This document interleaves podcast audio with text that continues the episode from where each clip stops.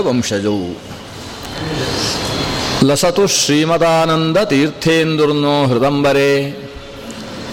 यद्वचश्चन्द्रिका स्वान्तसन्तापं विनिकृन्तति।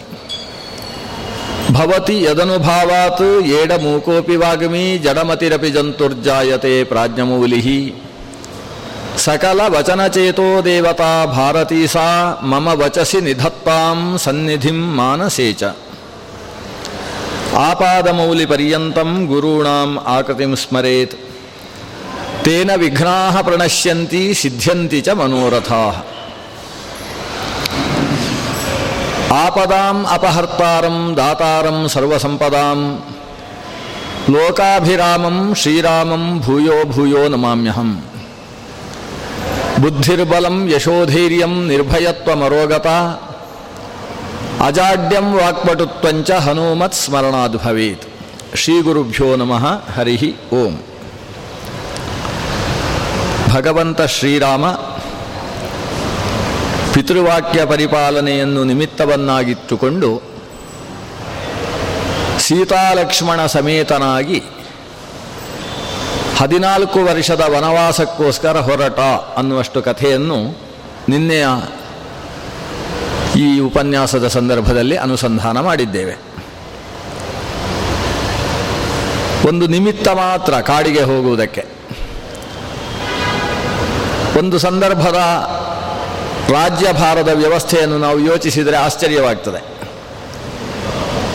ಇಡೀ ಕೋಸಲ ದೇಶದಲ್ಲಿ ಶ್ರೀರಾಮಚಂದ್ರ ಪಟ್ಟಾಭಿಷಿಕ್ತನಾಗಬೇಕು ಅಂತ ಬಯಸುತ್ತಾ ಇದ್ದವರು ಎಲ್ಲರೂ. ಅವನು ಪಟ್ಟಾಭಿಷಿಕ್ತನಾಗಬಾರ್ದು ಭರತನಿಗೆ ಪಟ್ಟ ಸಿಗಬೇಕು ಅನ್ನುವ ಭಯಕ್ಕೆ ಇರುವುದು ವಸ್ತುತಃ ಮಂಥರೆಗೆ ಮಾತ್ರ. ನಂತರದಲ್ಲಿ ಮಂಥರೆಯಿಂದ ಪ್ರೇರೇಪಿಸಲ್ಪಟ್ಟಂತಹ ಕೈಕೇಯಿಗೆ. ರಾಮನಿಗೆ ಪಟ್ಟ ಬೇಡ ಅನ್ನುವ ಆಲೋಚನೆ ಬರೀ ದೇಶದ ಪ್ರಜೆಗಳಲ್ಲಿ ಒಬ್ಬರಾದ ಇಬ್ಬರ, ಇಬ್ಬರಲ್ಲಿದ್ದಾರೆ. ಒಬ್ಬಳು ದಾಸಿ, ಒಬ್ಬಳು ರಾಜಮಹಿಷಿ. ಸ್ವತಃ ರಾಜನಿಂದ ಹಿಡಿದು ರಾಜನ ಪ್ರಗತಿಗಳು ಅಂತ ಕರೆಸಿಕೊಳ್ಳುವ ಮಂತ್ರಿ, ಸೇನಾಧಿಪತಿ, ಸೈನ್ಯಾಧಿಪತಿಗಳು, ಅನೇಕಾಧಿಪತಿಗಳು, ಅನೇಕ ಪ್ರಜಾ, ಪ್ರಜಾಪ್ರಮುಖ, ಪ್ರತಿಯೊ ಸಾಮಂತರಾಜರು ಪ್ರತಿಯೊಬ್ಬರಿಗೂ ಕೂಡ ಶ್ರೀರಾಮಚಂದ್ರನೇ ಪಟ್ಟಾಭಿಷಿಕ್ತನಾಗಬೇಕು ಅನ್ನುವ ಅಪೇಕ್ಷೆ ಇದೆ. ಇಷ್ಟಾಗಿಯೂ ರಾಮ ಕಾಡಿಗೆ ಹೋದ ಅಂತ ಹೇಳಿದರೆ ಇದು ಎಂಥ ಪ್ರಜಾಪ್ರಭುತ್ವ ಅಂತ ಒಂದು ಪ್ರಶ್ನೆ ಬರ್ತದೆ. ಇವತ್ತು ನಾವು ಆಲೋಚನೆ ಮಾಡುವುದು ಹೀಗೆ ಪ್ರಜಾಪ್ರಭುತ್ವ ಇದೆ, ಹಿಂದೆ ಎಲ್ಲ ಅದೇನಿದ್ರು ರಾಜಾಧಿಕಾರದ ವ್ಯವಸ್ಥೆ ಇದ್ದದ್ದು ಪ್ರಭುತ್ವಾಡಳಿತ. ಅವರು ಹೇಳಿದ ಹಾಗೆ ನಡೆಯುವುದು ಅಂತ. ಆದರೆ ದಶರಥ ತಾನು ಸ್ವತಃ ನಿರ್ಧಾರ ಕೈಗೊಳ್ಳಿಲ್ಲ ರಾಮನಿಗೆ ಪಟ್ಟಾಭಿಷೇಕದ ಬಗ್ಗೆ. ಇಡೀ ಪ್ರಕೃತಿಯ ಮುಂದೆ ಇಟ್ಟ. ಎಲ್ಲ ಸಾಮಂತರಾಜರುಗಳನ್ನು ಕರೆಸಿ ತನ್ನ ಪ್ರಕೃತಿಗಳು ಮತ್ತು ಶ್ರೇಷ್ಠಿಗಳು ಮತ್ತು ಪ್ರಜಾಪ್ರಮುಖರು ಅವರನ್ನೆಲ್ಲ ಒಟ್ಟು ಸೇರಿಸಿ ಅವರ ಮುಂದೆ ಈ ವಿಷಯದಲ್ಲಿ ಪ್ರಶ್ನೆಯನ್ನು ಮಾಡಿದ. ರಾಮನ ಪಟ್ಟಾಭಿಷೇಕದ ಬಗ್ಗೆ ನಿಮ್ಮೆಲ್ಲರ ಅಭಿಪ್ರಾಯ ಏನು? ನನಗೆ ಹೀಗೆ ಅನಿಸ್ತಾ ಉಂಟು. ಇದು ಕೊನೆಯದ್ದಲ್ಲ. ನಿಮ್ಮ ಅಭಿಪ್ರಾಯ ತಿಳಿಸಿ ಅಂತ. ಇವರೆಲ್ಲರೂ ಒತ್ತಾಯಪೂರ್ವಕವಾಗಿ ಶ್ರೀರಾಮನೇ ಪಟ್ಟಾಭಿಷಿಕ್ತನಾಗಬೇಕು ಅಂತ ಹೇಳಿದರು. ಇಷ್ಟಾದ ಮೇಲೆ ದಶರಥ ನಿರ್ಣಯವನ್ನು ಕೈಗೊಂಡಿದ್ದ. ಇಷ್ಟಾಗಿ ವಿರೋಧ ಬಂದದ್ದು ಇಬ್ಬರಿಂದ. ಒಬ್ಬಳು ದಾಸಿ, ಆ ವಿರೋಧವನ್ನು ಲೆಕ್ಕಿಸಬೇಕಾದ ಅವಶ್ಯಕತೆ ಇಲ್ಲ. ಮತ್ತೊಬ್ಬಳು ರಾಜಮಹಿಷಿ. ನಿರ್ಧಾರ ತೆಗೆದುಕೊಳ್ಳಬೇಕಾದದ್ದು ರಾಜನೇ ಹೊರದು ರಾಜಮಹಿಷಿ ಅಲ್ಲ. ಮನೆಯಲ್ಲಿ ಮಗನಿಗೆ ಉಪನಯನ, ಮಗನಿಗೆ ಮದುವೆ, ಇದರ ಬಗ್ಗೆ ರಾಜಮಹಿಷಿ ನಿರ್ಧಾರ ತೆಗೊಳ್ಬೋದು. ಆದರೆ ರಾಜ್ಯದಲ್ಲಿ ಯಾರು ಪಟ್ಟಾಭಿಷಿಕ್ತನಾಗಬೇಕು? ಲೋಕಕ್ಷೇಮಂಕರವಾದ, ಪ್ರಜಾಹಿತಕರವಾದ ಕೆಲಸಗಳು ಏನು ನಡಿಬೇಕು? ಇವನ್ನೆಲ್ಲ ರಾಜಮಹಿಷಿಯಲ್ಲಿ ಕೇಳಿ ರಾಜ ನಿರ್ಧಾರ ಮಾಡುವುದಲ್ಲ, ಮಂತ್ರಿಗಳಲ್ಲಿ ಕೇಳಿ ನಿರ್ಧಾರ ಮಾಡಬೇಕು. ಇಷ್ಟಾಗಿ ರಾಮಚಂದ್ರನಿಗೆ ಪಟ್ಟ ಆಗುವುದರ ಬಗ್ಗೆ ಒಂದು ಅಪಸ್ವರ ಇಲ್ಲ. ಆದರೆ ಈ ಎರಡು ಮಾತು ನಡೆಯಿತು ಅನ್ನೋದು ಒಂದು ಆಶ್ಚರ್ಯ. ಇದೊಂಚೂರು ನಾವು ಕಣ್ಣು ಹಾಕಿ ನೋಡಿದರೆ ಇದೇನು ಏನಿದು ರಾಜ್ಯದಲ್ಲಿ ಇಂಥ ಅವ್ಯವಸ್ಥೆಗಳೆಲ್ಲ ಉಂಟಾ ಅಂತ ಅನಿಸುತ್ತೆ. ಒಬ್ಬಳು ದಾಸಿ ಒಬ್ಬಳು ಮಹಿಷಿ. ಇಬ್ಬರಿಗೆ ಬೇಡ ಅನಿಸಿದ್ದೇ ನಡೆಯಿತು ಎಲ್ಲರಿಗೂ ಬೇಕು ಅನಿಸಿದ್ದು ನಡೀಲಿಲ್ಲ. ಯಾವುದಾದ್ರೂ ಮನೆಯಲ್ಲಿ ಹೀಗಾದಿತ್ತು ಮನೆಯಲ್ಲೇ ಹೀಗಾಗುವುದಿಲ್ಲ ಅಂದಮೇಲೆ ರಾಷ್ಟ್ರದಲ್ಲಿ ಹೀಗಾಗುವುದಕ್ಕೆ ಸಾಧ್ಯವೋ? ಇದೊಂದು ಅದ್ಭುತ. ಹೀಗೆ ನಡೆಯಿತು ಹಾಗಾದರೆ ಹೀಗೆ ನಡೆಯಿತು ಅನ್ನೋದರ ಹಿಂದೆ ಒಂದು ಅಧ್ಯಾತ್ಮ ಇದೆ. ಅದನ್ನು ನಾವು ಆಲೋಚನೆ ಮಾಡಬೇಕು. ಯಾಕೆ ನಡೆಯಿತು ಆದ್ದರಿಂದ ಹರಿಚಿತ್ತ ಸತ್ಯ. ನಮ್ಮ ಚಿತ್ತಕ್ಕೆ ಬಂದದ್ದು ಎಳ್ಳಷ್ಟು ನಡೆಯದು ಅಂತ ದಾಸರು ಹೇಳ್ತಾರಲ್ಲ, ಅದು ಇಲ್ಲಿ ಹರಿಚಿತ್ತ ಏನಿದೆ? ಹರಿ ಅಂದರೆ ಸಾಕ್ಷಾತ್ ರಾಮನೇ. ಅವನ ಆಲೋಚನೆ, ನಾನು ಸಿಂಹಾಸನದಲ್ಲಿ ಕೂತುಕೊಳ್ಬಾರ್ದು. ನಾನು ಸಿಂಹಾಸನದಲ್ಲಿ ಕೂತ್ರೆ ಅದರಿಂದ ಅನೇಕ ರಾಜ ಕಾರ್ಯಗಳು, ಅವತಾರ ಕಾರ್ಯಗಳು ನಿಂತು ಹೋಗ್ತವೆ. ನನ್ನ ಅವತಾರದ ಕಾರ್ಯ ಏನು? ನನ್ನ ಇಬ್ಬರು ಸೇ, ರಾಜ ಸೇವಕರಿದ್ದರು ಒಬ್ಬ ಜಯ, ಮತ್ತೊಬ್ಬ ವಿಜಯ. ಭಗವಂತ ಯೋಚನೆ ಮಾಡ್ತಾನೆ, ನನ್ನ ಸೇವಕರು. ಅವರಿಬ್ಬರು ಶಾಪವನ್ನು ಪಡೆದು ಹುಟ್ಟಿದ್ದಾರೆ. ಹಿಂದೆ ಹಿರಣ್ಯಾಕ್ಷ, ಹಿರಣ್ಯಕಶಿಪುಗಳಾಗಿದ್ದವರು, ಆಮೇಲೆ ಇವತ್ತು ರಾವಣ ಕುಂಭಕರ್ಣರಾಗಿ ಹುಟ್ಟಿದ್ದಾರೆ. ಹುಟ್ಟಿದವರು ಲೋಕಕ್ಕೆ ತುಂಬ ಕೆಟ್ಟ ಕೆಲಸ ಮಾಡ್ತಾ ಇದ್ದಾರೆ. ಆ ಕೆಟ್ಟವರ ಜೊತೆಗೆ ಸಾವಿರಾರು ದುಷ್ಟರು ಸೇರಿಕೊಂಡಿದ್ದಾರೆ ಖರದೂಷಣ ಪ್ರಭೃತಿಗಳೆಲ್ಲ ಸೇರಿಕೊಂಡಿದ್ದಾರೆ.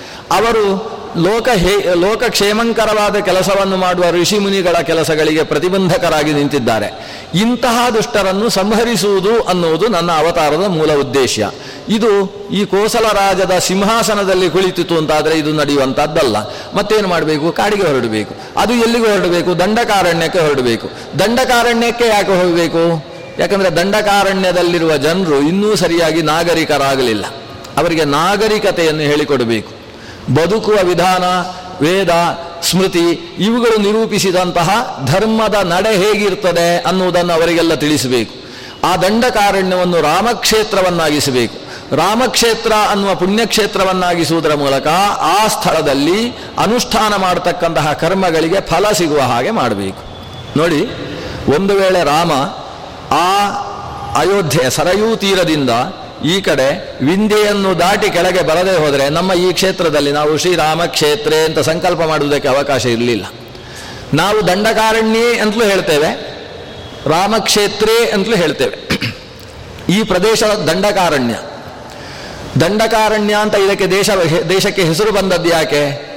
ಒಬ್ಬ ಈ ಶ್ರೀರಾಮಚಂದ್ರನ ವಂಶದವನೇ ಆದ ಶ್ರೇಷ್ಠನಾದ ರಾಜನ ಹೆಸರಿನಿಂದ ಇದು ದಂಡಕಾರಣ್ಯ ಅನ್ನೋ ಹೆಸರು ಪಡೆಯಿತು. ಇಕ್ಷ್ವಾಕು. ನಿಮಿ ದಂಡಕ. ವಿಕುಕ್ಷಿ ನಿಮಿ ದಂಡಕ ಅಂತ ಈ ಮೂರು ಜನ ಅಣ್ಣ ತಮ್ಮಂದಿರು. ಇದರಲ್ಲಿ ವಿಕುಕ್ಷಿಯ ವಂಶ, ಇಕ್ಷ್, ಇಕ್ಷ್ವಾಕುವಿನ ವಂಶ, ಅವನಿಂದಾಗಿ ವಂಶ ಬೆಳೆದು ಬಂತು, ಅದಕ್ಕೆ ಇಕ್ಷ್ವಾಕು ವಂಶ ಅಂತಲೇ ಹೆಸರಾಯಿತು. ನಿಮಿಯಿಂದಾಗಿ ಜನಕ ವಂಶ ಮುಂದುವರೆದುಕೊಂಡು ಹೋಯಿತು. ಅವನನ್ನು ವಿದೇಹ ಅಂತ ಕರೆದ್ರು, ಆ ವಿದೇಹನಿಂದ ವಿದೇಹ ವಂಶ ಮುಂದುವರಿದು ಹೋಯಿತು. ಆಮೇಲೆ ದಂಡಕ ಇದ್ದಾನಲ್ವ, ಅವನ ಹೆಸರಿಗೆ ಸರಿಯಾಗಿ ದಂಡಾದ ಅವನಿಂದ ವಂಶ ವಿಸ್ತಾರ ಆಗಲಿಲ್ಲ.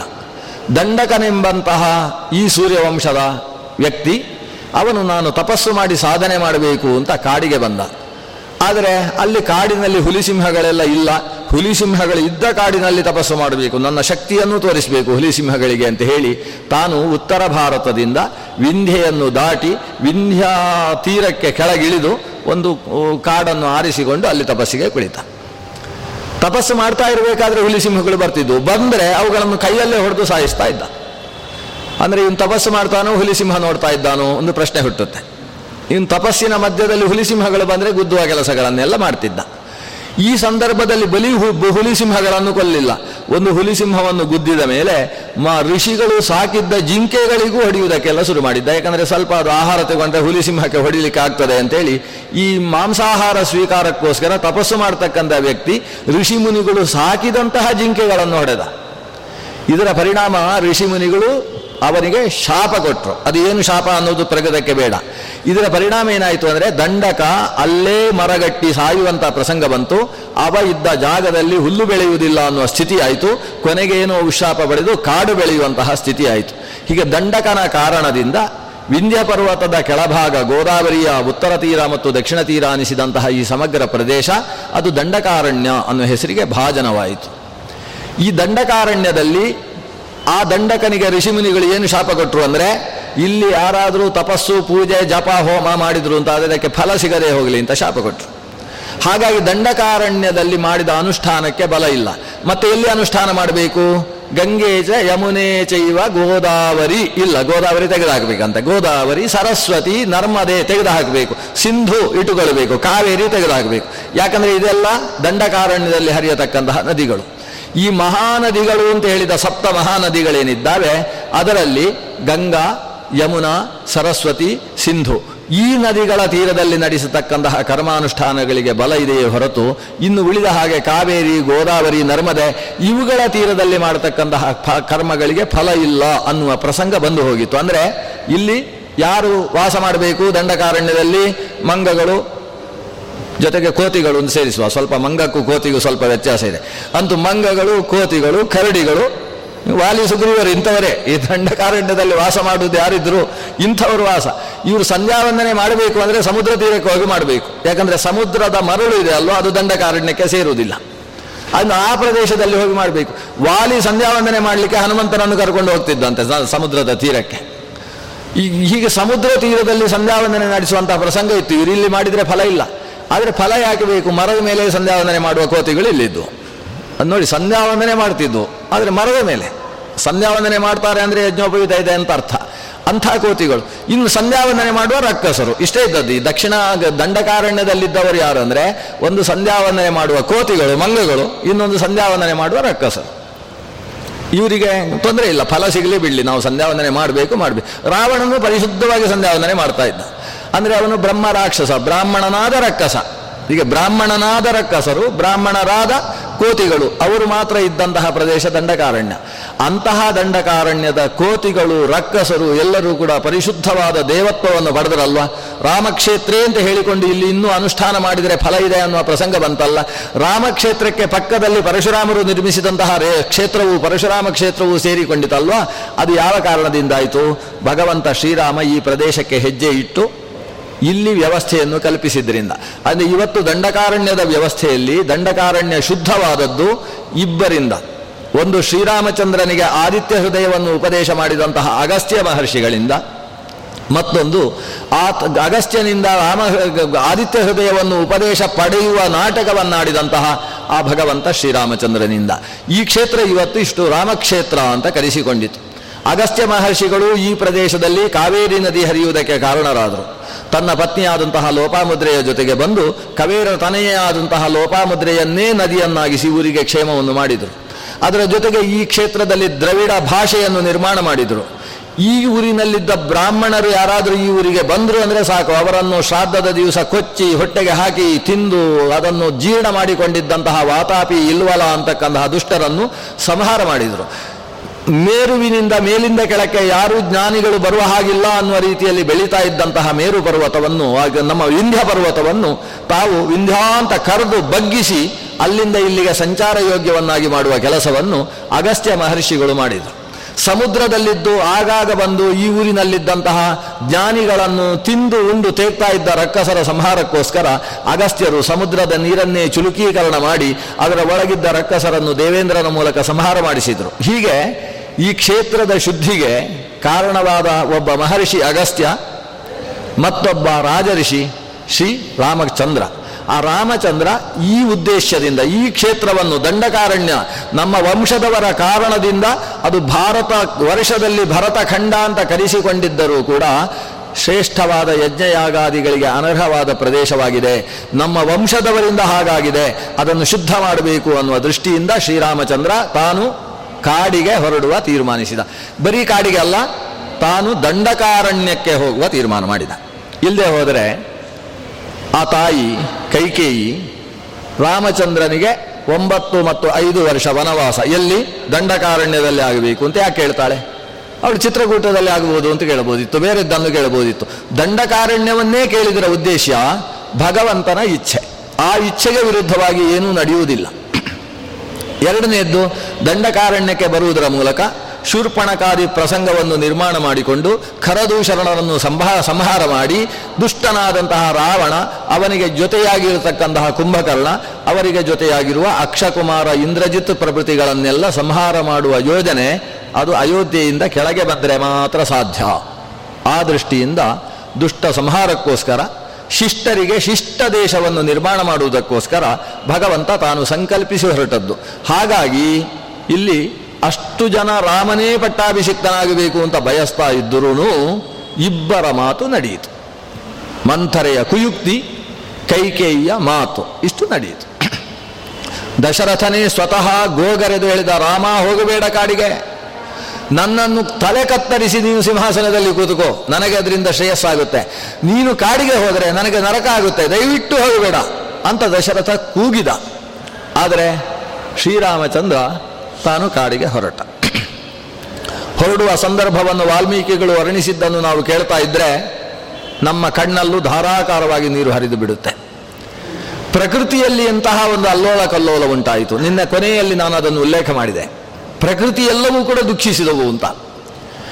ಬರೀ ಪ್ರಕೃತಿಗಳಲ್ಲ, ಕರು ತನ್ನ ತಾಯಿಯ ಕೆಚ್ಚಲಿಗೆ ಬಾಯಿ ಹಾಕಿದ್ದು, ರಾಮ ವನವಾಸಕ್ಕೆ ಹೊರಡ್ತಾ ಇದ್ದಾನೆ ಅಂತಾದಾಗ ಹಾಲನ್ನೂ ಕುಡಿಯದೆ ತಾನು ಉಪವಾಸ ಸತ್ಯಾಗ್ರಹ ಮಾಡಿತಂತೆ. ಹಾಗಾದರೆ ಪ್ರಾಣಿಗಳು, ಪಶುಗಳು, ಪಕ್ಷಿಗಳು, ಪ್ರಕೃತಿ ಬೀಸುವ ಗಾಳಿ ನಿಂತಿತಂತೆ.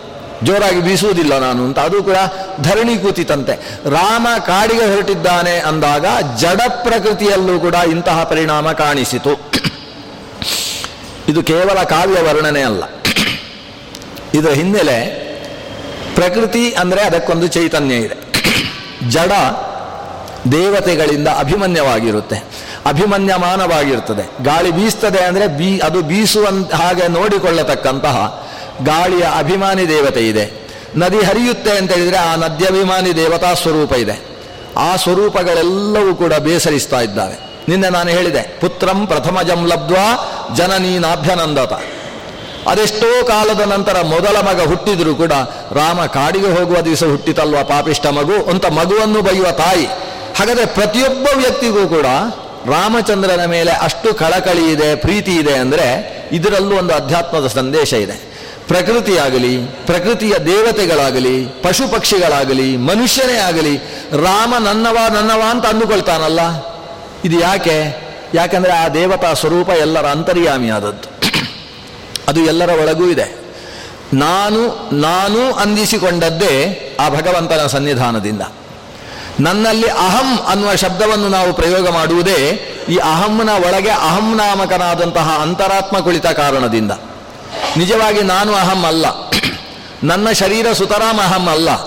ಈ ಶರೀರದ ಒಳಗಿರುವ, ಆತ್ಮನ ಒಳಗಿರುವ ಭಗವಂತನಿಗೆ ಅಹಂ ಅಂತ ಹೆಸರು. ಅಹಂ ಬ್ರಹ್ಮ ಅಂತ ಅಸ್ಮಿ. ಅದು ಅಹಂ ಅನ್ನೋದು ಬ್ರಹ್ಮನ ಹೆಸರು.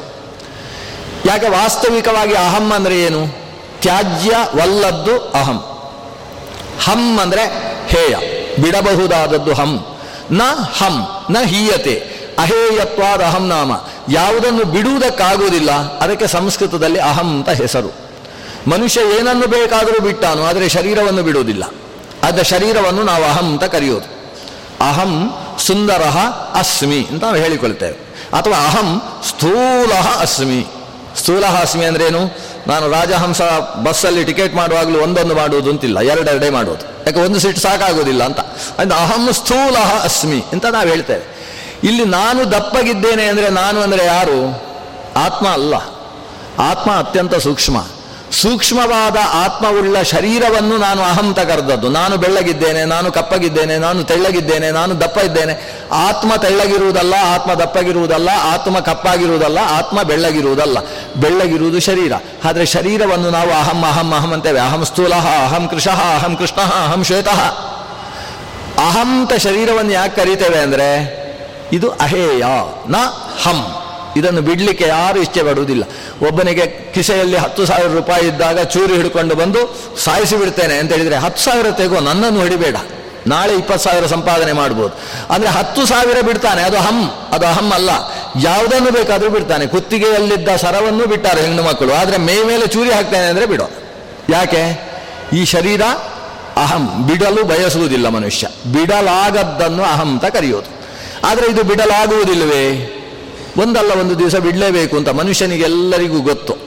ಗೊತ್ತಿದ್ರೂ ಕೂಡ ನಾನು ಶಾಶ್ವತ ಬದುಕುವವ, ಪಕ್ಕದ ಮನೆಯವರು ಮಾತ್ರ ಹಾಗೆ ಅಂತ ಹೇಳ್ತಾನೆ ಇನ್ನೊಬ್ಬರ ಮನೆಯಲ್ಲಿ ಹೋಗಿ ಹದಿಮೂರನೇ ದಿವಸದ ಊಟವನ್ನು ಮಾಡಿ ಮುಗಿಸಿ ಬಂದವನು ಕೂಡ ಪಾಪ ಅವರೆಲ್ಲ ಸಾಯಲಿಕ್ಕೆ ಹುಟ್ಟಿದವರು. ನಾನು ಮಾತ್ರ ಶಾಶ್ವತ ಬದುಕುವ ಅಂತ ನಾನು ಸಾಯಲಿದ್ದೇನೆ ಅಂತ ಯೋಚನೆ ಮಾಡುವುದಿಲ್ಲ. ಅಹನ್ಯಹನಿ ಭೂತಾನಿ ಗಮಿಷ್ಯಂತಿ ಯಮಾಲಯಂ ಶೇಷಾಹ ಸ್ಥಾವರಮಿಚ್ಛಂತಿ ಕಿಮಾಶ್ಚರ್ಯ ಮತಃಪರಂ ಅಂತ ಯಕ್ಷ ಪ್ರಶ್ನೆಯಲ್ಲಿ ಯಕ್ಷ, ಯಕ್ಷನಿಗೆ ಧರ್ಮರಾಜ ಉತ್ತರ ಕೊಡ್ತಾನೆ. ಪ್ರಪಂಚದ ಅತ್ಯಂತ ದೊಡ್ಡದಾದ ಅದ್ಭುತ ಯಾವುದು ಅಂದರೆ, ದಿನ ದಿನವೂ ಕೂಡ ಅಲ್ಲಿ ಸತ್ರು, ಇವರು ಸತ್ರು, ಹಾಗೆ ಸತ್ರು, ನಿಮಗಿಂತ ಎರಡು ವರ್ಷ ಕಡಿಮೆಯವರು ಸತ್ರು ಅಂತ ಸುದ್ದಿ ಬಂದರೂ ಕೂಡ, ಅಯ್ಯೋ ಪಾಪ, ಸತ್ತು ಹೋದ್ರ? ಪಾಪ. ನಾನು ಸಾಯ್ತೇನೆ ಅಂತ ಯೋಚಿಸುವುದೇ ಇಲ್ಲ. ತೊಂಬತ್ತೊಂಬತ್ತು ವರ್ಷವಾಗಿ ಆಸ್ಪತ್ರೆಯಲ್ಲಿ ಡಾಕ್ಟ್ರು ಮಕ್ಕಳನ್ನು ಕರೆದು ಮನೆಗೆ ಹೋಗಿ ಏನು ಬೇಕೋ ಅದನ್ನೆಲ್ಲ ತಿನ್ನಿಸಿ ಅಂತ ಹೇಳಿದರೆ, ಇವ ಅವರಿಗೆ ಆಗುವುದಿಲ್ಲ ಅಂತೆಯಾ? ಬೇರೆ ಡಾಕ್ಟರ್ ಹತ್ರ ಕರ್ಕೊಂಡು ಹೋಗಿ ಅಂತ ಹೇಳ್ತಾರೆ. ಅಂದರೆ ಅಕಸ್ಮಾತ್ ನಾನು ಸತ್ತರೆ ಡಾಕ್ಟ್ರು ಫೈಲಿಯರ್ ಅಂತ ಅರ್ಥ. ನಾನು ನಿಜವಾಗಿ ಸಾಯುವವನಲ್ಲ. ನಾನು ಬದುಕುವುದಕ್ಕೆ ಶಾಶ್ವತವಾಗಿ ಚಿರಜೀವಿಯಾಗಿರುವುದಕ್ಕೆ ಹುಟ್ಟಿದವ ಅಂತ ಮನುಷ್ಯ ಅಂದುಕೊಳ್ತಾನಲ್ಲ?